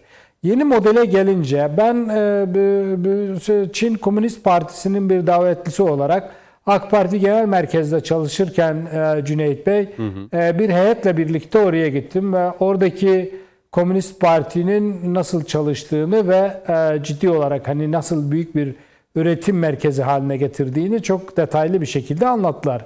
Tabii oradaki koşullar ve 1980'lerde Komünist Parti'nin e, ikinci politbüro üyesinin bu konularla ilgili ortaya koymuş olduğu yeni açılım ve değişim stratejileri gerçekten orada çok önemli bir altyapıyı oluşturdu ve aynı zamanda da oradaki e, uygulana gelen komünist rejimin e, kapitalizme de çok teşne bir yapı olduğunu söyleyebiliriz. Türkiye açısından hem sosyolojik açıdan hem de e, var ola gelen ekonomik model açısından e, birebir bir model uygulamasının mümkün olmadığının e, bilinmesi de fayda var. Yani ama fazla üretim bu Berat Bey zamanında çokça konuşulan bir konuydu ve hakikaten onun dile getirmek istediği e, esas e, modelin bu, olduğunu şimdi belki daha iyi farkına varılıyoruz. Çünkü e, kurda artışlar olabilir ancak biz bunu dengeleyecek ya da bunu bertaraf edebilecek en fazla konunun cari açığın kapatılması olduğunu zannediyorum bütün konuşmalarında dile getiriyordu ve bu yönde de e, bir takım adımlar atılıyordu. Tekrar o e, stratejiye dönülüyor e, gibime geliyor ve bunun için yeni bir model ya da Çin modeli, Malezya modeli deniliyor ki bu ülkelerde Güney Kore'de dahil olmak üzere bütün bu ülkeler bu bahsettiğimiz şekilde dövizdeki artışa aldırış etmeden ülkedeki üretim kapasitesini arttırmak ve üretimden çok daha fazla elde edilen yüksek katma değeri artırmak gerekiyor. Tabii üretimden kastedilen şey hı hı. E, biliyorsunuz e, sadece kilogram başına kaç dolara sattığımız ürünle de çok yakından alakalı. Ben bir rakam vereyim sadece hani ekonomik bir buhran olduğu söylenildiğine de bir açıklık belki getirir. Hı hı. Cüneyt Bey daha önce yani 2009'a kadarki olan süreçte Türkiye'de kilogram başına ya da ton başına e, yapılan ihracatın e, dolar bazlı değeri 0.7 civarındaydı. Ama bugün 1.9 e, dolayındadır. Yani 3 kat art yani bugün ihraç ettiğimiz ürünlerden elde ettiğimiz katma değer neredeyse 2 dolar civarındadır ve bu üretimdeki yüksek katma değerli kar marjını sağlayan en önemli üretimin özellikle savunma sanayinde göstermiş olduğumuz başarı olduğunu hı hı. E, altını çizerim. Bu konuda Türkiye'nin yüksek katma değerli üretimlere yönelmesi ve bunu daha teşvik edici ve bunun altyapısını da büyük oranda tamamladığımızı söyleyebilirim. Zira Türkiye'nin gerek e, demir yolu, gerek e, karayolları, gerekse e, deniz ulaşım konusunda e, çok büyük bir başarı elde ettiğini, daha doğrusu bir altyapı sistemi kurduğunu söyleyebiliriz. Zamana hakikaten ihtiyaç var. Yani ben de hani hükümete 6 bir tolerans süreç yeterli tanınmalıdır anlamında sayın? değil. Bağlı. Yani birazcık benim e, doğrusu isterseniz bu sistemin meyvesinin vermesi hükümet açısından Hı. bir handikap olarak gördüğüm e, yaklaşmakta olan seçim açısından e, bir risk teşkil ediyor. Yoksa Hı. bugüne kadar bu modeli uygulayan ülkelerde kesinlikle bir başarı yani bu tür bir üretimi arttırarak yüksek katma değerli üretim üzerinden ekonomiyi güçlendirmek Peki. ki Türkiye'nin esasında epeydir bir e, uğraştığı bir konuydu. 6 ayda belki bir rahatlama sağlanabilir ama arzu edilen düzeye ulaşması biraz daha zaman alır diye düşünüyorum. Peki. Şimdi Sayın Başbuğ... O... İzninizle bir şey söyleyeyim. Tabii e, Mazhar Bey çok değer verdiğim bir isim gerçekten. Çok iyi bir entelektüel, çok iyi bir siyasetçi, iyi bir bilim insanı. Ee, yani ben de Sayın Bakanımızı 80 öncesinden tanırım. Üç dönemde mecliste beraber siyaset yaptık. Ee, aynı seçim bölgesinde de birlikte milletvekili yaptık. Aynı siyasi görüşten, gelenekten geliyoruz. Onu eleştirmek babında söylemedim. Hem aynı zamanda bu tarafta da bulunan, siyasette de bulunan bir insanım. Naiflik meselesi değil kimsenin Sayın Bakan naifliğini tartışma konusu yaptığı yok. Ee, ama kırılgan bir dönemden geçerken tıpkı o hal söylemine benzer bir başka söylem. Ben böyle okudum. Hı hı. Ve ben sahadayım, insanlarla oturup konuşuyorum. Ee, ben Sayın Bakan sözlerinin zaten çarpıtılmış olacağını. Hı. Yani anladığı gibi yansıtmak istendiğini. Çünkü off the record mu diyorsunuz? Gavurcasını evet, evet. bilmiyorum yazılmama yani telefonla benim evet. sizi arayıp ya Şimdi, Sayın Metiner. o anladığı gibi. Hı hı. Şimdi e, dolayısıyla e, yani biz de Sayın Bakanlarımızla konuşuyoruz. Bize emanet ettiği bilgiler oluyor. Hiçbirini kullanmıyoruz. Demin demin bile arada Sayın bir bakanımızla konuştu. Bana, bana verdiği bilgiyi ben burada paylaşamam. Şimdi siyasetçi kime neyi nasıl söyleyeceğini, böyle iç dökme makamında değiliz bizler. Benim kastettiğim bu. Kardeşane bir şeydir bu. Bu bir iletişim kazasıdır. Yoksa öteki türlü birbirimizi şey yapmanın bir manası yok ya. Ben eleştirmek Aynı için söylemem. Ben söylediğinizi Onun ona göğsümü de kalkan ederim. Çünkü benim siyasi hareketimin şu an çok önemli bir mevkinde bulunuyor. Mesele e, değil ama bu tür iletişim hatalarına, kazalarına son derece Anladım. dikkat Bu etmemiz kadar lazım. kırılgan bir dönemde. Sadece Hı hı. buna değinmek Peki. için söyledim. Yoksa batarsak hep birlikte batarı söylemi hiçbir şekilde, hiçbir şekilde hiçbirimizin şaka yolu dahi olsa, naifliğimizin eseri bile olsa asla kullanmamız gereken bir söylemdir. Ne demek ya? Böyle bir risk yok ki. Türkiye ayağa kaldıracağız ya. Türkiye öyle güçlü bir ülke olacak ki siyasetiyle, ekonomisiyle tarih sahnesine güçlü bir ülke çıkacak ki biz bu söylemlerin, bu iddiaların sahibiyiz yani. Peki. Şimdi biraz siyasetin gündemini e, başka bir noktaya alalım. Bu noktada bir şey söylemeyelim mi? Burayı bitiriyorum artık çünkü e, birkaç Asgari konu başlığı daha var. 4500 yaptık komutanım tamam artık böyle bitiriyoruz. Hadi tek cevap alayım. Asgari ücret ne olur Sayın Metiner? Bir rakam söyleyin. Ben 4000 altında olmaması gerektiğine inanıyorum. Peki Sayın Başbuğ? Valla ben 4 ile 5 arası bir rakam bekliyorum. 4 ile 5 bin Evet. arasında. Onur Bey? Valla 4580 bizim teklifimiz. Daha 4580 Evet. Demokratik Sol Parti. Demokratik Sol Parti'nin teklifi daha aşağısı hakkaniyetsiz olacaktır ama bu rakama yaklaşmak bile yetmez. Çünkü döviz böyle arttıkça bugün 4580 belki hakkaniyeti yakalatır ama Şubat ayında belki 5000 olması gerekir. Mazhar Hocam siz bir rakam desem. Yani ben e, az önce söylediğim tezi tekrar altını çizerek söyleyeyim. Üretimin e, artarak devam etmesi için bunun çok titizlikle hesap edilmesi gerekiyor. 4000'in altında olmaması gerektiğini Peki. ben de düşünüyorum. Peki. Şimdi Coşkun Bey sizde şu başlığı açmak istiyorum.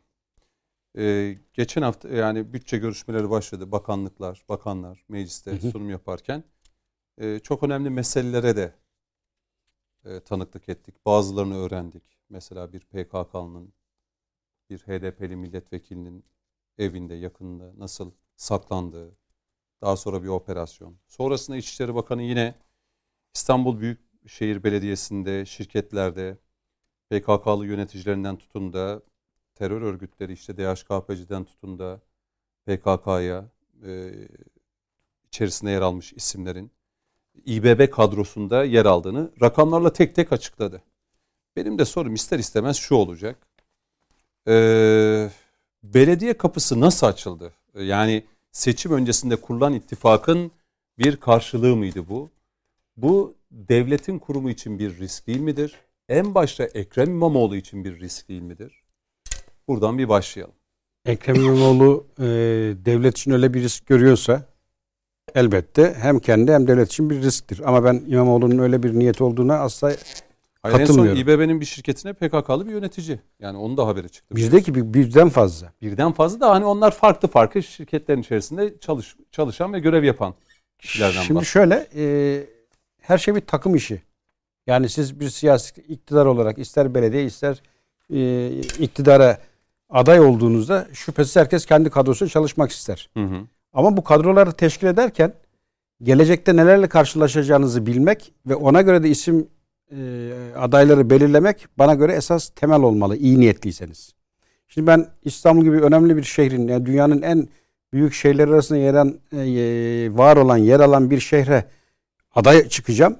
Elbette şüphesiz önceden çalışmış olduğum bir kadro yapılanması olmalı. Hı hı. Görevi devraldığım takdirde ben nasıl bir yapılanmaya gideceğim? Bu çocuk oyuncağı değil sayılı günler ve bir, bir an önce kendini ispat edecek bir takım tedbirler almalısın. İşte bu süreç içerisinde önceden yapılan bu altyapı çalışmalarında e, hatta ta alt kadrolara kadar birçok şeyin belirlenmiş olması gerekir. Siyaset bunu gerektirir. Hı hı. E şimdi bu açıdan baktığınızda bu isimler tesadüfen mi alındı? Yoksa evvelden planlanan bir çalışmanın ürünü mü? Yoksa bu kişiler bu yapının içerisine sızdırıldı mı? Kim takip edecek bunu?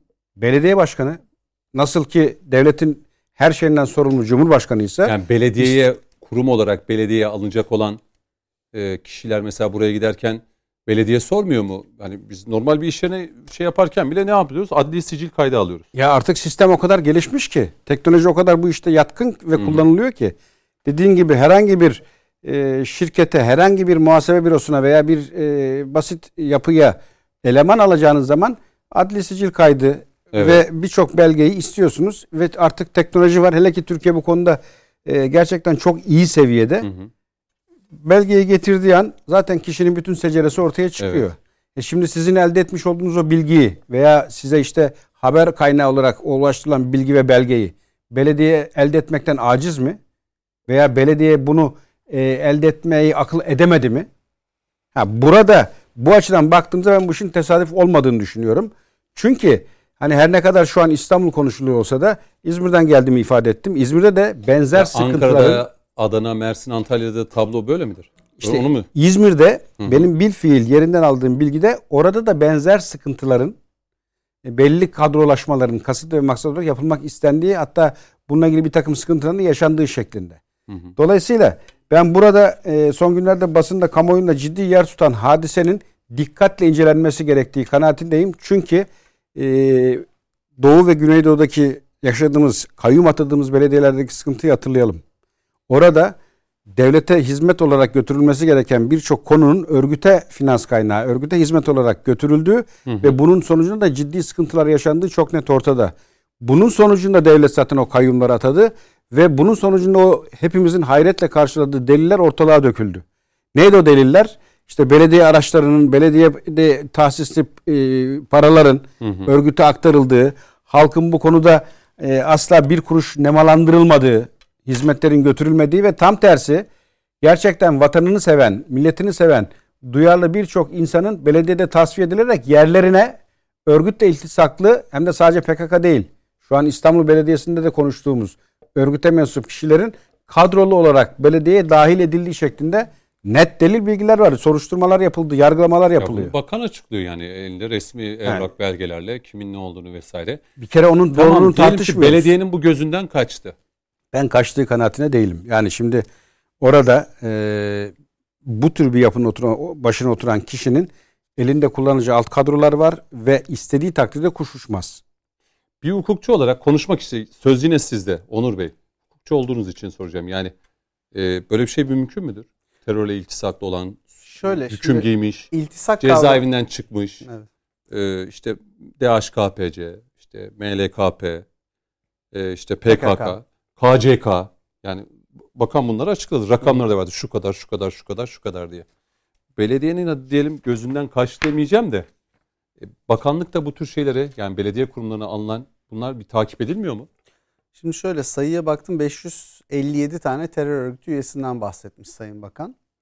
Ee, yine basından takip ettiğim kadarıyla Sayın İmamoğlu der ki ben elimde kolluk gücü olmadığı için benim hani alt kadrolarıma gelen başvuruları nasıl değerlendirebiliyorum diyor. Kolluk gücü var ama en son görüntüleri gördünüz mü? Yok ama şey değil. Esenler'de zabıtayla polisin Bu- bu- karşı burada karşı. şunu yapabilirdi. Şimdi aslında iki taraflı düşünmek lazım. Bir, eğer gerçekten terör örgütü üyesi birileri İstanbul Büyükşehir Belediyesi'nde çalışıyorsa Hı hı. ve o terör örgütü üyeleri yargı çerçevesinde ya tabii ki masumiyet karinesini bozmamak şartıyla Hı hı. söylüyorum.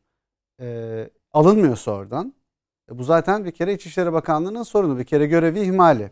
İki, bu olayı öğrendikten sonra Hı hı. gereğini yapmıyorsa İstanbul Büyükşehir Belediyesi o da onun görevi ihmali ve yanlışı eksiği. Şimdi buradaki sorun İşe alımında işe alımı konusunda da şuna bakmak lazım. Eğer bu kişilerin sabıka kaydında yani sabıka kaydı biliyorsunuz kesinleşmiş bir hüküm sabıka kaydında görünür. Ancak GBT görülmez. Görü, işleyen bir soruşturma süreci görülmez. Bu sabıka kaydında yoktur. Mesela GBT'lerde görünür ama GBT'leri görme yetkisi de kimsede yok. Yani belediyeler bunu göremez. Sadece kolluk güçleri görebilir. Ee, belediyenin veya herhangi bir işletmenin yani bunu ister anonim şirket deyin, ister işte bir e, bakkalda çalışan e, çırak diye düşünün. Hiç fark etmez. Yapabileceği şey sabıka kaydını istemektir. Peki. Sabıka kaydında boşsa belediye onu işe alır. Yani bunun ilamicim yok. hem belediye hem İçişleri. Aynen. Yani Ya eğer, ama eğer bunların eğer, eğer bu sabıka kaydında var ise ki İstanbul Büyükşehir Belediye Başkanı yok diyor. Sabıka kaydında yok. Olsa olsa şeyler yürütülen soruşturma vardır. Ondan benim haberim yok. Gerekeni niye yapmıyorlar diyor. Eğer böyle bir durum varsa gerekeni yapma sorumluluğu Büyükşehir Belediye Başkanı'ndan önce İstanbul pardon İstanbul, Büyükşehir Belediye Başkanı'ndan önce İçişleri Bakanlığı'ndadır. Peki. Kolluk gücündedir, yargıdadır. Ancak bu işleme rağmen de hala işte e, ciddi karine olan işte PKK'lı vesaire MLKP'li herhangi bir terör örgütüne ilişkin bir iltisaklı birine çalıştırmaya devam etmesi de bu da Büyükşehir Peki. Belediye Başkanı'nın borcu. Ayrıca söz vereceğim tabii ki. Sadece merak için Hı hı. e, Coşkun Bey'in devam etmesini isteyeceğim. Bu birisi şimdi ister istemez aklı, yani şu soruyu yönelteyim belki tüm konukta. Şimdi bugün itibariyle hani ittifaklardan bahsediyoruz işte CHP, İyi Parti. Görünse de görünmese de bir HDP gerçeği var. E, büyük şehirlerde desteğini aldılar ve kazandılar ve burada e, istihdam ya da orada personel açı e, şey yer açıldığında e, partilere de nasıl bölündüğüne dair de bir açıklamada gelmişti hatta. Şimdi ismi aklımda değil ama işte İyi Parti'ye şu kadar, işte CHP'ye bu kadar, e, şu partiye bu kadar, HDP'ye bu kadar diye. E, velev ki diyelim Millet İttifakı iktidar olduğunda aynı şeyi burada da mı yaşayacağız devlet kadrolarında ya da yönetimde? İster istemez İstanbul bunun bir örneği midir diye de sormak isterim. Çok doğru yerden yaklaştın. İstanbul'un bir örneğidir. Şimdi Onur Hocam'a katılırım. Yani devletin işleyiş şekli belli. Hı hı. E, Burada e, adli sicil kaydında hüküm giymiş bir karar olur, yansır ve ona rağmen sen içeri alırsan suçlu belediye. Hı hı. Ama belediye o göremediği kısımda ve bu elde edilen bilgilerin karşılığında işlem yapması gereken makam da İçişleri Bakanlığı. Şimdi burada sıkıntı yok. Ancak e, kritik bir süreçten geçiyoruz. Ve İstanbul gibi kritik bir şehrinde belediye hizmeti anlamında en başındaki yetkili kişi sizsiniz. Ve protokollerde yani çok e, böyle e, halk ağzıyla bir tablo çizmeye çalışayım. E, üst düzey protokoller vali, işte ilin emniyet müdürü, ilin milli istihbarat başkanı, Hı hı. ilin belediye başkanı sürekli zaten temas halindeler ve e, çeşitli resepsiyonlarda da sürekli bir aradalar. Hı hı. Ben evvel tecrübeme istinaden şunu ifade edeyim. E, mesela biz silahlı kuvvetler bünyesinde sivil kadroları istihdam, e, istihdam edeceğimiz zaman ilk yaptığımız iş Milli İstihbarat Teşkilatı'na bir resmi yazıyla bu kişiler kurumda çalıştırılacak veya bir şekilde çalışmasına gerek yok. Kısa süreli 15 günlük sezonluk işçi, bir aylık sezonluk işçi. Bunlarla ilgili hem emniyete hem MIT'e yazı yazdığımız takdirde oradan gelen cevaplara göre de işlem yapıyoruz. Hı hı. Evet emniyette diyor ki bende bir kaydı yoktur. Milli İstihbarat Teşkilatı'ndan bambaşka bir kayıt çıkıyor. O zaman diyoruz ki kardeşim şu şu şu elemanların girebilir. Buna girişine kışlaya müsaade etmiyorum firmaya. Şimdi Büyükşehir Belediye Başkanı Ekrem İmamoğlu şunu diyebilir. Durumu kurtarmak için. Der ki ben İçişlerinden, Milli İstihbarat Teşkilatı'ndan bu konuda talebim oldu ama yüzüstü bırakıldım. Ha, Bu talep- arasında bir iletişim şeyi Ha. olmuş olabilir. Bu talep karşılık görmedi. Hı hı. Hani bu kabul görür. Dersin ki ben elimden geleni yaptım. Devlet direkt desteği vermediği için bu adamlar sızdı. İşte adli sicil kayıtları. Burada da benim gördüğüm, tespit ettiğim hiçbir husus yok. Dolayısıyla bu işin mesulü ben değilim. Böyle bir açıklamayla çıkabilirsiniz. Ama e, bunlar olmadığı halde Hı hı. ve ortalıkta bu tür dedikodular ayyuka çıktığı halde bu dedikoduları, bu söylemleri duymazdan gelip ilgili makamları harekete geçirip gereğini yapmıyorsan top sende kalır. Sıkıntı bu. Çünkü bu belediyelere bu tür kişilerin alındığı yeni bir konulan, konuşulan bir konu değil. Şu da söylüyor mesela kaç demiştiniz Onur Bey orada? 556 diye okudum. Binlerce kişi hatta en son Sayın İmamoğlu çıktığında işte şu kadar 557. kişiyi aldık şu kadar 557. kişiyi çıkardık diye. Binlerce kişi varken 557 ne olacak ki? Şimdi bu bilinen. Bakın bu bilinen. Yani benim bildiğim e, rakamlar şu terörist anlamında değil. Hani hiç işçi çıkarmayacağız diye vaatlerle gelinildi ya belediyeye. Hı hı. 15 bine yakın kişinin işten atıldığı, çıkarıldığı yerine 35 bine yakın insanın da istihdam edilmek üzere Hı hı. kadroya dahil edildiği. Bunlar e, açık medyada, açık kaynaklarda gel alan e, bilgiler ve rakamlar. Şimdi böylesi çok e, büyük rakamlarda e, belediye Tamam bi- bunu biliyoruz Coşkun Başvuru. Araya gideceğim diye yönetmenim şey yok. Bu- Bu bize neyi gösteriyor? Bu e, şimdi HDP ile malum bir işbirliği var. Az önce bir önemli bir yere temas ettin. Dedin ki bir terörist evinde saklayan ve bu daha sonra deşifre olan bir partiyi konuşuyoruz. Tırnak içinde söylüyorum. Benim için asla parti değil ama şimdi bu sürpriz mi bizim için? Değil. Daha önce gene HDP'li milletvekillerinin sözde milletvekillerinin evlerinde yaralı teröristin dağdan getirilip evde tedavi ettirildiğini, tıbbi destekte bulunduğunu delilleriyle ortaya koyduk. Hı hı.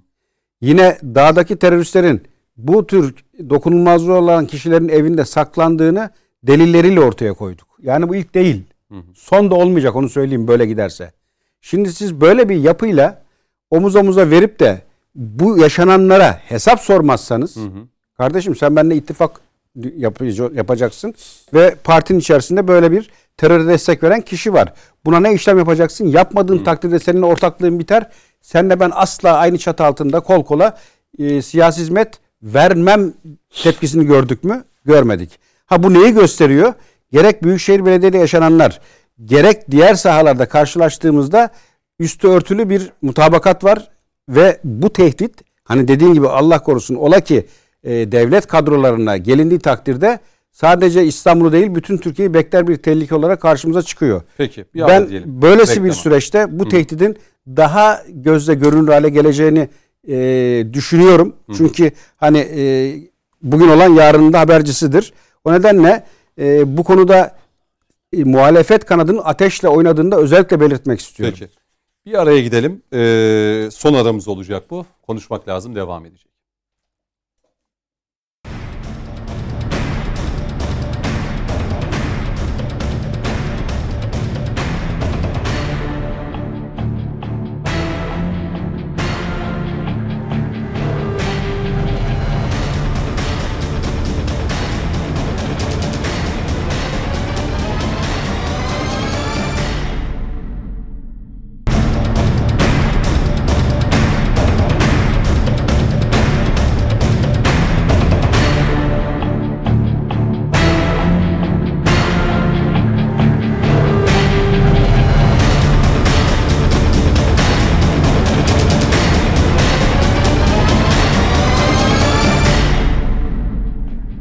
Değerli izleyenler son bölümdeyiz. Şimdi bu İBB'de e, PKK'lı yöneticiden tutun da terör örgütleriyle ilişiği olanların e, belediyeye nasıl alındığı, burada yeterli incelemenin hem belediye e, tarafında hem İçişleri Bakanlığı tarafında bu neden bugün itibariyle e, ortaya çıktı. Şimdi Yeni Şafak'ta Ersin Çelik'in de yazısına baktığımızda 34 bine yakın kişi alınıyor İBB'ye. Bunlardan 19 binin hala incelemesi yapılmamış. Ee, onun altını çizelim. Şimdi bu bölümde Masar hocamı uğurlayacağım için Sayın Metiner, Sayın Başbu ve Sayın e, Onur İste ile beraber finali yapacağım. Belki bu bağlamda bu son sözü Masar hocam size vereyim. Ee, yani bütçe görüşmelerinde bu mevzu çıktı. Tabii ister istemez Millet İttifakı içerisindeki bu görünür ya da görünmez ortaklığın bir sonucu mudur? Ee, burada bir ihmal var mıdır? Bugün belediyede yaşanan bu iş dağılımı, kadrolaşma ya da adını ne koyarsanız koyun. Yarın öbürsü gün iktidar olunduğunda ki zaten HDP mecliste de söylüyor o koltuklara oturuyorsanız bizim sayemizde. Belediye başkanlarına yani bu HDP'nin ve PKK sempatizanlarının verdiği oylarla o koltuklarda oturduğunuzu bileceksiniz demesi. Mesela Sezai Temelli'nin açıklaması aklıma geliyor. Ve son İBB'deki bu yeni alınan, işe alınanlarla alakalı 500 küsür e, terörle ilişiği, iltisağı olan isimler olması. E, bu bir büyük bir risk midir? Burada bir e, şey var mıdır? Bakanlık ya da belediye tarafından ihmal var mıdır? Siz nasıl görüyorsunuz olayı?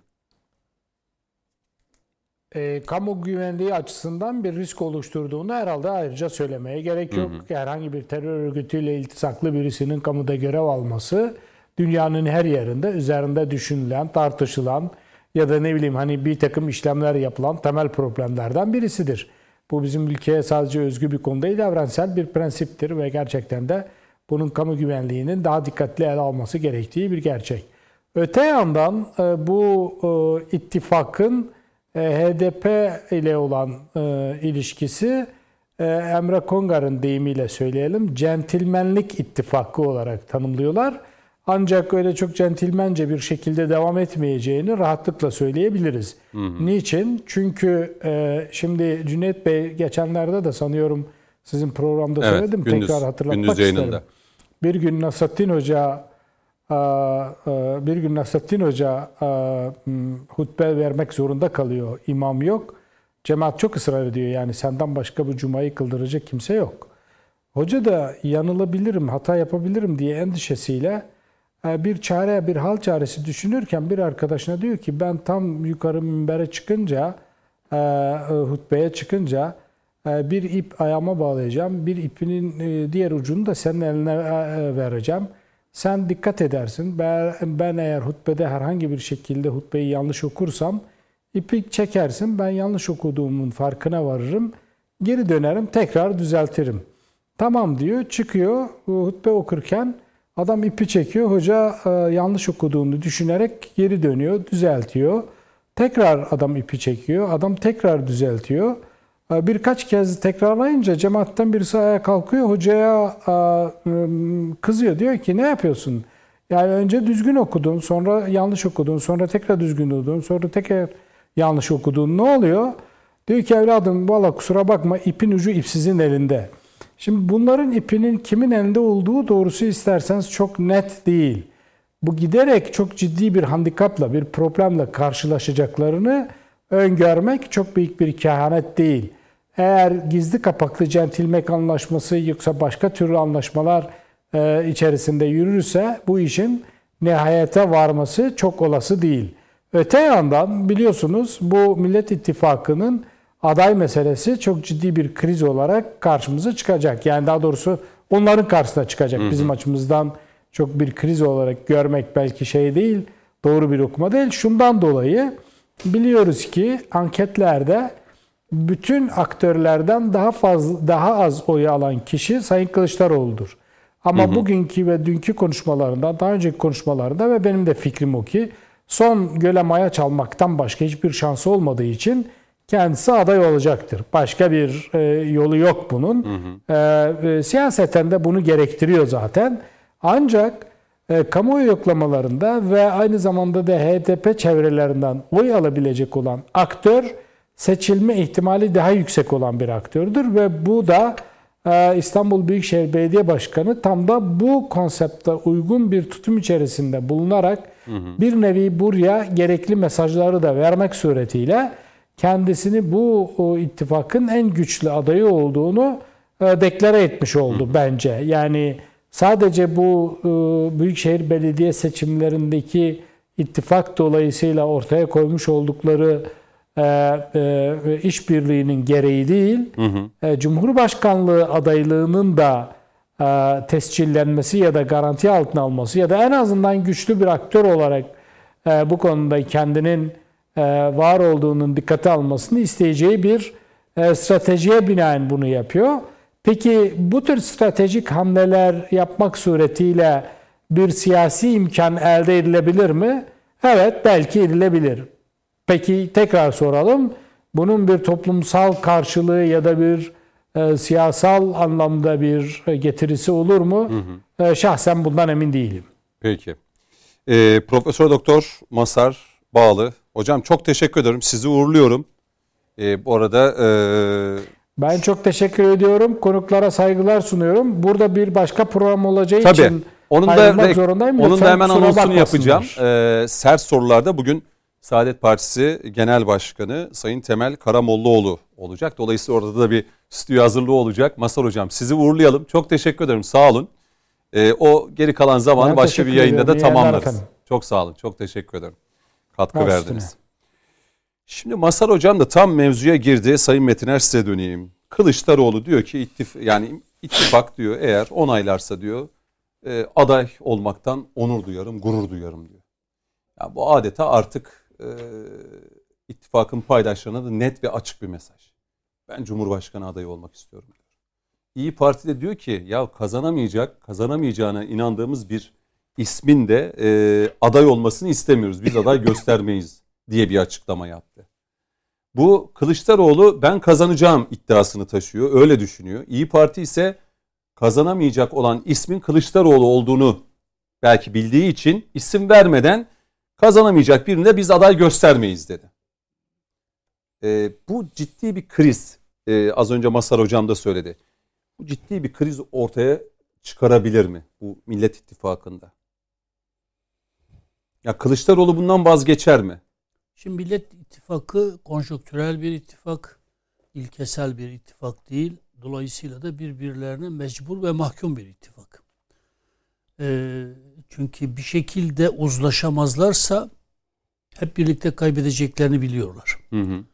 e, kendi tabirleriyle o yüzden ilkelere bağlı olmayan konjüktürel bir ittifak. Daha çok da bir başka deyişle Erdoğan fobizmin beslediği bir e, kamplaşma bu. Hı hı. E, şimdi e, Sayın Kılıçdaroğlu gayet siyasi nezakete uygun bir dille kendi adaylığını deklare etmiş oldu.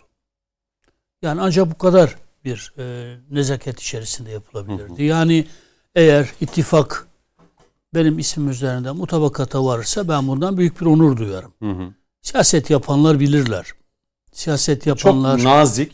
e, bilirler ki evet e, ben düşünüyorum, benim niyetim var ama ittifak isterse de ben onur duyarım. Eğer istemediğini söylemiş olsaydı zaten e, başka siyasi eleştirilere muhatap kalırdı. Hı hı. Bu saatten sonra Millet İttifakı eğer Kılıçdaroğlu dış, Sayın Kılıçdaroğlu dışında bir başka isim arayışına girerse ben bunun Sayın Kılıçdaroğlu'nun e, e, şeyine saygısızlık olarak değerlendirilmesi gerektiğine inanırım.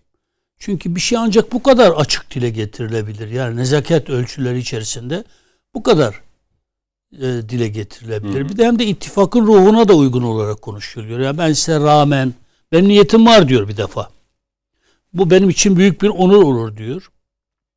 E, ben e, ama ittifakın ruhuna uygun olarak kendimi ilan etmek istemiyorum. Çünkü ben varım. Aleni bir biçimde ben varım dedikten sonra siz eğer başka türlü bir arayışın içerisine girerseniz zaten ittifak diye bir şey ortada kalmaz. Onun için e, kendi irade beyanını nezaket çerçevesinde ortaya koyuyor. E, İyi Parti'den gelen açıklamalar da çok flu açıklamalar. Erken başlamadı mı size göre bu şey? Yani, Yani, e- Kılıçdaroğlu tam da zamanı mı diyor hani? Şimdi ekonomik açıdan yaşanan gelişmelere bakıyor. iktidarın zor bir sürece girdiğini düşünüyor kendince. Benim de siyasi hayatımda, kariyerimde e, işte tam da fırsat geldi artık. Ya şu, şu ida- sizin bir iddianız varsa siz Ya ben Sayın Kılıçdaroğlu'nun penceresinden, dünyasından bazı şeyleri dillendiriyorum burada. şimdi Yani siz bir genel başkan olsanız ben bir ki gazeteci ya olsam kariyerimde artık siyaseten eğer ben bir seçim daha kaybedersem zaten yokum. hayır siz diyelim ki siz e, Kemal Bey olun ben Evet. de size soru soran gazeteci olayım. Tabii buyurun. Canlandırma. patadak sordum Nasıl size. olacaksa. Evet. Kemal Bey siz aday olmayı düşünüyor musunuz? Ne cevap veriyor? Ya size sorulan bir soru var. Bu soruya cevap vermek zorundasınız. Kaçamak hep cevap veririm. Kaçamak değil ki bu. Ha, Hayır bu son açıklama kaçamak değil. Kaç- Ha, ya şöyle kaçamak değil. Bakınız biz gerçekten siyaset yapanlar e, siyasetin satır aralarını da yazarlar kelimelerin, cümlelerin satır aralarını, siyasetçiler de. Ya nezaket ölçüleri içerisinde diyor ki evet benim niyetim var. Ben olmak isterim. Ancak siz benim üzerimde mutabakata varırsanız. E peki bunu kamuoyunda değil de bunlar bir araya geldiklerinde söylemiyor? Mesela Temel Bey, Meral Hanım. Ben gerçekten düşünüyorum yani hani bu bunu Ben iyi bunu basın aracılığıyla kamu oyu önünde ne cevap söylemek- verebilir? Ya siz bir genel başkan olsanız ne cevap verirsiniz buna? Şimdi biz iki genel başkanız. Tamam. Ben dedim ki Mehmet Bey ben aday olmak istiyorum. Bana Ee, Kemal Bey'i savundurtuyorsun da beni şu yok an. yok. Ben Kemal Kılıçdaroğlu'yum. Siz de Temel Karamollaoğlu olun. Dedim ki Temel Bey ben hani Konuşulmaz ki adayı bu. olmak Konuşulmaz mı? Bu böyle konuşulur. Aynen böyle konuşulmaz. Şey olur böyle bir şey şey? olamaz yani. Siyaset farklı bir şeydir. Ya Böyle konuşulur mu? Yani e, neyse oraya çok ayrıntıya girmeyelim. Kemal Bey'in niyetinden bağımsız Ya olarak kamuoyu söylüyorum. üzerinden mi mesajlar verilir? Kamuoyu mesele değil ya siz bir televizyon programına çıkıyorsunuz. Size sorulan bir soruya cevap veriyorsunuz. Ne diyebilir bir genel başkan? Yani ittifak isterse ben bundan onur duyarım. Başka ne diyebilir ki yani? Tamam. Şimdi diyelim ki Cumhurbaşkanımız aday olmamış olsaydı Cumhur İttifakı'ndan herhangi birine mikrofon yönelttiğinizde de aynı şeyi söylerdi yani. Biz bir ittifakız, bir ittifak içerisinde e, üzerimde Ama bir ittifak... dakika orada bir fark var. Sayın Bahçeli ne diyor? Diyor ki bizim diyor. Cumhurbaşkanı adayımız Recep Tayyip Erdoğan. Ama ben, diyor. fa- Bak- e ben ne dedim? Ama burada şu anda hiçbir e, partinin... Ama sen dinlemedin ki Şu- beni. Hmm, Ben diyorum ki Kaçırdım. şayet Cumhurba işte kaçırma. peki. Sayın Cumhurbaşkanımız aday olmamış olsaydı, Evet. bu tarafta da bir aday belirsizliği olmuş olsaydı ama bir takım isimler de telaffuz edilmiş olsaydı, o isimlerden birine de televizyonda bu soru yöneltilseydi ne diyecekti? Cumhur İttifakı'yız. Benim ismim üzerinde mutabakat olursa tabii ki onurla bunu kabul ederim. Ben yokum asla diyemez ki bir siyasetçinin iddiası olan bir siyasetçi ben kesinlikle aday değilim. İPA demez, dememeli. O zaman sen e, yani e, Niye genel başkansın? Gel- Genel başkansın sonuçta. Ha burada Kemal Bey'in önünde iki seçenek var. Niyeti varsa ittifak bir ittifakı dinlemeden ben genel ben adayım. Hı. Yani Ben CHP'nin adayıyım. Ben, ben adayım der. Bu ittifakın ruhunu paramparça eder. Kemal Bey e, bu bu tür bir siyasi stratejisinin kendisini de bitireceğini, ittifakı da bitireceğini. Hı. Çok görüyor bunu. Görmemesi için siyasetçi olmamak Bunun lazım. kararını verecek olan kim? Sayın Metiner, siyasetçi ol. Ben, ben bilemiyorum. Kim verecek bunu? Şimdi kararda bunlar hani konuşuluyor. Temel Bey'le Meral Hanım'la bunlar böyle konuşulmaz, Şimdi böyle istenmez. İyi Parti istenmez. İyi Parti burada ikizcikli oynuyor. Hı. Kemal Bey ile kazanılamayacağına inanıyorsa bunu açık bir biçimde söylemeli. Öte kendi aralarında oturup E daha açık nasıl olsun? Koray Aydın söyledi. Ne söyledik yani? Kazanamayacak bir aday Kimdir bu göstermeyiz. kazanamayacak? Mesela Meral Akşener mi? Yok Koray Aydın Kılıçdaroğlu hani bu adaylık konusunda ilk cümleler sarf ettiğinde Ama işte Koray Bey'e sorarsanız ben bunu genel olarak söylüyorum ve söylediğim de doğru. Hı. Yarın da der ki ya zaten Kemal Bey varsa tamam o zaman biz Kemal Bey'le kim? Meral Akşener değil. Meral Akşener Tamam. olsaydı herhalde e, Meral Akşener çıkardı ki ben varım derdi. Peki, Kim kazanacak? Bilmiyoruz işte. Burada bir belirsizlik aday? var. Peki. Onu- Yani Abdullah Gül mü? Yani çeşitli senaryolar var. Ama ben e, yani Yani Kemal o defter kapanmadı ben mı? Kemal? Bey'i siyasi nezaketinden Hı. dolayı Hı hı. e, tebrik ediyorum. Bir, bir bu şekilde ancak ifade edilebilir. Yani başka türlü ifade edilen biz ittifakın içerisindeysiniz. Kendinizi dayatamazsınız. Bana bu görev verilirse, ismi üzerinde mutabakata varılırsa ben buna onur duyarım. Aday olursam onur duyarım mı yoksa aday gösterilirsem mi onur aday duyarım? gösterilirsem onur duyarım. Yani ismim üzerinde mutabakatı. Peki. Bu bir niyet izharıdır. Bir irade beyanıdır. Hı hı. Bundan sonra Millet İttifakı eğer Kemal Bey'in isminin dışında Hı hı. bir arayışa girerse bu şu anlama gelir. Koray Aydın o zaman dediği şey aklımıza gelir. Kemal Bey ile biz bu işi kazanamayacağımızı bildiğimiz için başka bir arayışa girdik. Bu Kemal Bey'e saygısızlıktır. Kemal Bey'in şahsında da CHP saygısızlıktır. Bu da ittifaka e, zarar verir. Kemal Bey siyasi nezaketine uygun bir irade beyanında bulundu ama aynı zamanda da Millet İttifakı'nın ruhuna e, içine de bir canlı bomba yerleştirdi. Onur yani. Bey Onu da söyleyeyim. size yani. döneyim. Siz bu konuda ne diyorsunuz Sayın Kılıçdaroğlu'na? Yani Sayın Akşener'den başlayayım. Sayın Akşener zaten hep konuştuğumuz şey. Yani Sayın Akşener ben başbakan olacağım diye başladı. Dolayısıyla artık Cumhurbaşkanı adayı Bu olmadığını. tartışma bitti. Yani öyle bir şey olur olabileceğini düşünüyor musunuz Yani gerçekten? şöyle Millet İttifakı şu ideal üzerinden devam ediyor. Katılırsınız katılmazsınız ama beyan şu. Ee, biz parlamenter sistemin doğru bir sistem olduğunu düşünüyoruz. Bizim ittifakımız bu anlamda prensip bu prensibe dayanan konjonktürel bir ittifak. Anladım. Ya Meral Hanım'ın kafasında Yani şu var. Bir cumhurbaşkanı Bu olacak. Cumhurbaşkanı olacak, İcranın burada seçim olacak. bir başbakan olacak. Güçlü İcra- bir başbakan. Evet yani bu şey e, parlamenter sisteme döndükten sonra ben parlamenter sistemdeki güçlü bir başbakanlığa adayım der Sayın Akşener. Ben bundan şunu O anlıyorum. zaman şöyle mesela güçsüz yetkileri alınmış bir Kılıçdaroğlu'nun Cumhurbaşkanı olduğunu düşünün. Meral Hanım da başbakan olduğu yetkileri daha fazla olan güçlü bir başbakan modeli. Eğer e, parlamenter sisteme dönülmüş olsaydı ve meclis çoğunluğu olsaydı muhtemelen Millet İttifakı tam olarak bunu yapardı zaten. Öyle mi? Öyle. Hmm. Hatta şahsi kanaatimi de söyleyeyim burada ama şahsi kanaatim olduğunu söyleyeyim. Güçsüz yani parlamenter sistem anlamında sembolik bir cumhurbaşkanlığında da Sayın Kılıçdaroğlu bence siyasi deneyimi açısından da doğru bir aday olurdu. Ama şu anda yani sizin de ifade ettiğiniz üzere sembolik bir cumhurbaşkanı yok. Elbette ki yani Sayın Aydın'ın, Koray Aydın'ın söylediği şey eminim e, Sayın Kılıçdaroğlu da paylaşıyordur. Elbette ki önce seçilen insanı oraya koymak isteyeceklerdir. Gerek Cumhuriyet Halk Partiler, gerek İyi Partiler, gerek de ittifakın diğer bileşenleri. Bu da çok meşrudur. Sayın Kılıçdaroğlu tarafından baktığımız zaman da Sayın Vekilime sonuna kadar katılıyorum. İttifakın en büyük partisi olarak Cumhurbaşkanlığı gibi şerefli bir göreve e, talip olması kadar da doğal Hı ve anlaşılabilir bir şey yok. Ama anladığım kadarıyla henüz bu anlamda bir aralarında bir konsensüs yok. Süreç içinde devam edecek bu. Aynı şey aslında e, benzer yani aynı şey demiyorum ama benzer bir konu Cumhur İttifakı'nda da var. Cumhur İttifakı'nda da dikkat ederseniz Sayın Erdoğan henüz ben adayım demedi. Ya ben de tahmin ediyorum Cumhurbaşkanı tekrar aday olacağını ama bunu sadece Sayın e, Bahçeli söyledi. Ay, Evet. Parti sözcülerim, parti sözcümüz söyledi Sayın Ömer Çelik Bey de. Bizim adayımız Cumhurbaşkanı aynen. Şüphe yok. Ya bu, bu anlamda Cumhur o zaman şey Cumhur İttifakı bu konuyu çözmüş Sayın Vekilim ama bizde, bizde aday sorunu yok ya. bunu daha önce de ifade etmiştim. Aday sorunun olmamasının sebebi Sayın Cumhurbaşkanı'nın kişiliğinden. Bugün alın Cumhur Çok İttifakı'ndan Sayın Cumhurbaşkanı'na. Doğru. Aynı sorunlar belki çok daha fazla Cumhur İttifakı'nın içinde yaşanacak. Mesela katılıyorum. şey ya, doğru. tabii elbette yani MHP lideri Sayın Bahçeli ben adayım demiyor mesela dikkat edin. Acaba Sayın Cumhurbaşkanı çekilse ya da ne bileyim istemese mesela olabilir ya. Bu durumda Sayın Bahçeli ben aday olup diyecek o zaman da şunlar da aynı şey de Bahçeli'ye de söylenebilir. Seçilecek birisine aday göstermek istiyoruz. Yani bunu demek istediğim şu.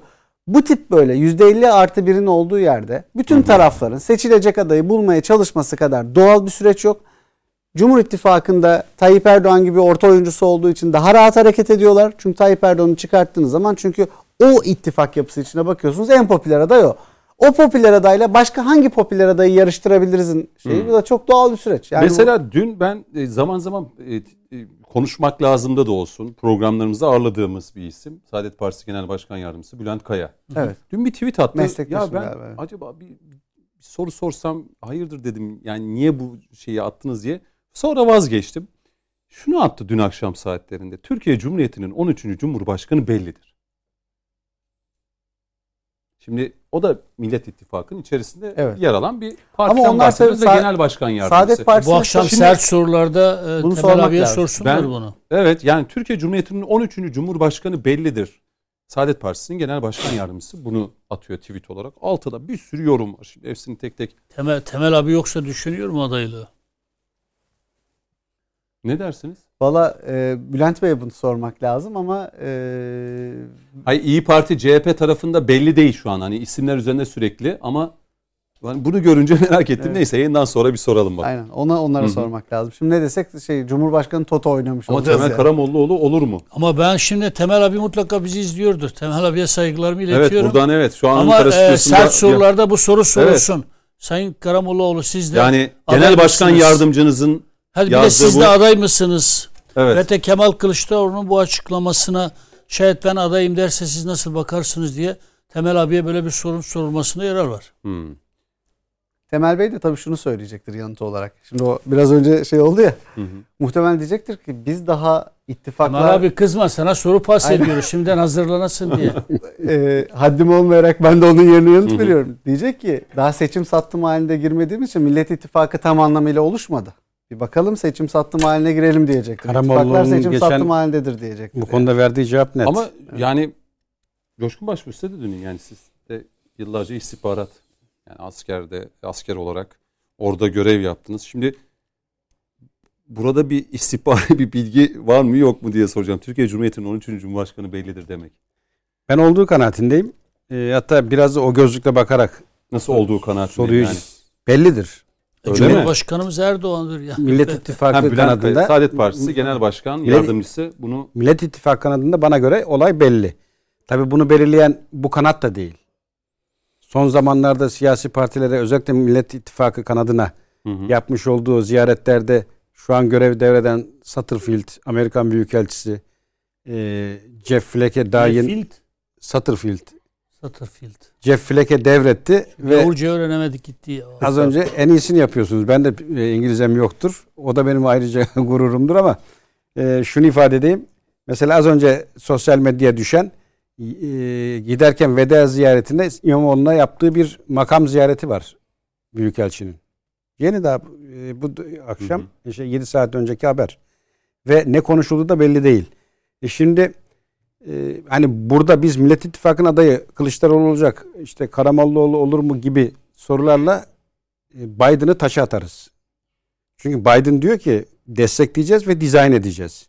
Şimdi bu açıdan baktığınızda ben bu ziyaretlerin anlamlı olduğunu düşünüyorum. Şimdi bu ziyaretler yapıldığına göre Amerika neyi murad etmiştir ve nasıl bir yol izlemeli? Oradan yola çıkarsanız bana göre bu işin aritmetiği e, bu tarafta yani karşı tarafta bir Kılıçdaroğlu adayı olup da iki tarafında kendi çalıp kendi oynayacağına muhalefet e, kanadının Cumhur İttifakı kanadından oy devşirecek bir adaya ihtiyacı var. Şimdi 19-20 yıldır hatta belediye başkanlığı dahi baktığımızda Sayın Cumhurbaşkanı çok güçlü bir siyasi figür. Bir isim. Ee, bunu içeride yani içeride siyaseten yerli ve milli de diyelim yani hani bu konuda ya sandıkta şey yapamayan yani dışarıdan da bu görüşmeler yapılırken ya Recep Tayyip Erdoğan'ı şu isim yenebilir e, ya bunu aday gösterin demek ne kadar doğru? Yani ya Kemal Bey sen kazanamazsın. Zaten girdiğin her seçimi kaybetmişsin. İşte zaten- yenmiş de yenmiş Muharrem İnce'nin sözüyle. Yenmiş de yenmiş. Az önceki vurgum o. E, yani Meral Akşener de olmaz diyor. İşte HDP orada küser. Yani bu burada işte az önce tabloyu onun için öyle çizdim. Yani e, Cumhur İttifakı'ndan oy devşirecek bir aday ihtiyaç o. Yani bu oyun böyle oynanmalı eğer oynanacaksa. E, bu aday bana göre Abdullah Gül. Bu oyun denendi. Daha önceki seçimde hatırlayalım. Bir anda Abdullah Gül aday gösterildi. Meral Akşener'in tavrı neticesinde bir anda yıpranmasın diye geri çekildi. Ve şu an e, zaten kulislerde de yavaş yavaş ısrarla onu söylüyorsunuz zaten. E, Yani kesinlikle. Abdullah Gül. Yani ben Kılıçdaroğlu'nun adaylık e, konusunda bir e, şans olduğunu asla ihtimal vermem. Şu an bize e, bir bu anlamda bir tartışma ortamı yaratılmak isteniyor. Hı hı. Geçtiğimiz gün birazdan konumuz olacak. Sayın Karamollaoğlu'na sorulan soru şu. Millet İttifakı'nın adayı kim? Belli değil demedi. Söyleyip erken Şimdi yıpratmak adaydan çok burada Türkiye Cumhuriyeti'nin 13. Cumhurbaşkanı bellidir deyince tabii insan işte düşünüyor. Sayın Karamollaoğlu da şöyle cevap verdi. Hı hı. söyleyip adayı yıpratmam dedi. Şimdi bunu mesela sorabilirsiniz. Belli olan bir adayı yıpranmasını niye saklıyorsunuz ki? Buna hemen gene sosyal medya Sevgili ve Kara- Karagöz'ün soruları hazır. Ben He, çok iyi e, sorular hazırlamıştım. gene sosyal medyada ve e, çok tartışılan medyada konuşu oldu. Hı hı. İşte Cumhur İttifakı kendine güveniyor, yıpransın yıpranmasın adayını açıklıyor. Siz neden aynı tavrı göstermiyorsunuz? Neden çekiniyorsunuz? Sorusu gündeme geldi, eleştirisi gündeme geldi. Daha yeni bunlar bu yap- yapılan e, görüşmeler. Şimdi burada e, geçtiğimiz gün bir programa katılmıştık. Orada da gene gündeme geldi. Satterfield'in özellikle Meral Akşener'e e, sıklıkla ziyaret ettiği diğerlerine göre ve bir takım görüşmeler yapıldığı yönünde e, alınan saha bilgileri var. İşte burada ne konuşulduğu konusunda hatta bir takım e, süreci yakın takip eden e, medya mensupları e, Meral Akşener'e ikna turları mı diye e, görüşmelere bir başlık giydirmek istediler. Şimdi bu açıdan baktığınızda e, Amerika'nın belli bir politikayı uyguladığını ama Satterfield gitse de yeni gelen Jeff Flake de bu politikanın devam edeceğini rahatlıkla öngörebilirsiniz. Hı hı. E bu Şimdi biz takdirde konuşurken Meral Akşener de tren topik olmuş durumda. Çok özür diliyorum Coşkun Başkan. Estağfurullah buyurun. Yani genelde bu sokakta, çarşıda, pazarda esnafla, vatandaşla görüştüğünde hep buna benzer e, diyaloglar yaşanıyor. Bu son diyalogda ise bir engelli vatandaş da e, bir diyaloğu e, engelli vatandaş diyor ki ya askerlerimize, polisimize kurşun sıkanlarla berabersiniz diyor. Bu eleştiri yöneltiyor. O da engelli olduğunu belirtiyor. İşte ekonomiden biraz sohbet açılıyor. İşte devlet ne kadar işte engelli olarak bir ücret veriyor. Meral Akşener de diyor ki 650 lirayla har- harika hayatına devam et sen deyip çekip gidiyor. Şimdi tren topik birinci sırada. Akşener zaten- özür dile. görüntülü olarak Şimdi da bu hep yaşanıyor diyormuş. genelde. Kılıçdaroğlu çok fazla sokağa çarşıya inmiyor. Genelde o buluşmalar yapıyor işte. Sayın Cumhurbaşkanı'na çok eleştirdi muhtarlarla niye buluşuyorsun diye. Muhtarlarla bir araya geliyor. İşte taksicilerle şunlar vesaire. Ama Akşener ağırlıklı olarak sokakta hep e, vatandaşla yine yaşanan bir diyalog. Ve şu anda Ve Akşener, yaşanan- özür dile Akşener diye e, yani aslında bir e, bu neydi milletvekili Sayın Metiner en son? Lütfü Türkan.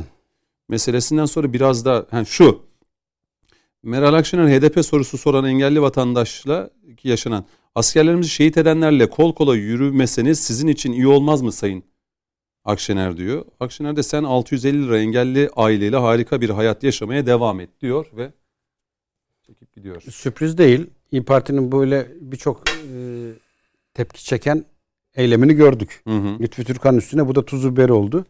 E, burada vatandaş tepkisinde haklı. Vatandaşın konumlandıramadığı e, gerçekten bu ülkeye Diyalog da kastetmiş. burada yani bilmiyorum hani acaba bu diyaloğu Çok iyi olur yani. şöyle Bu gerçekten bizim şöyle belki vereyim. askerlerimize bütün kurşun sıkan, askerlerimize müdahale eden, askerlerimize kurşun sıkan askerlerle yürüyorsunuz ya. O bizi çok üzüyor. Vatandaş bunu söylüyor. Bu gerçekten bizi çok üzüyor. Bu yolda yürümeseniz de gerçekten sade ve öz bir dimdik tertemiz bir yolda yürüseniz bu daha sizin için daha iyi olmaz mı? Öncelikle 650 lirayla Ha. harika bir hayat yaşıyorsun. Allah'a Ne şükürler kadar olsun. güzel. Devletimiz Bak harika, her şeyi harika. yaptı. Sen buna devam et. Harika. Ha. Çok iyi. Çok iyi. Çok iyi. Meral Akşener Diyalog niye bu. kaçıyor? Hı? Niye kaçıyor Meral Akşener? Bu şey yani bu diyalog yaşanıyor. Yani İşte hiçbir şimdi- eleştiriye tahammülü olmayan iktidar olması halinde de artık hiçbir eleştiriye katlanılmaz düzeyde tahammülü olmayan bir lider profili bu. Eskiden engellileri kimse tanımazdı, bilmezdi. Bizim iktidarımız döneminde hiç kimsenin vermediği paraları verdik. Hiç kimsenin. Sadece engelli parasından bahsetmiyorum. Bizim Hı hı. iktidarımızın medarı iftiharıdır bu ya. Kimse tanımazdı, bilmezdi onları. Bırakınız para mara vermeyi. Yani 650 lira bugünkü şartlarında verilmiş bir para değil. Eski Türkiye şartlarında Hı hı. öngörüm. Bugün Daha belki önce daha da fazla engellilere, düşecek. engelli yakınlarına, Şimdi yani onların bakımı Sayın için Akşener, Sayın Akşener hakikaten e, partisinin adı gibi iyi bir siyasetçi profili çizmiyor. Üzülerek beyan ediyorum. Yani vatandaş sana böyle bir tepki koyuyor ya. Tolere edebilirsiniz ya. Onun aldığı maaş üzerinden, abi bir de onun aldığı maaş üzerinden bu kadar çok horgörü, Hı hı. e, eleştiriye tahammülsüz örneği sergilemek. Yani- bir de o paniğin, e, o kaçışın sebebi e, bu soruya verilecek cevabın olmayışı.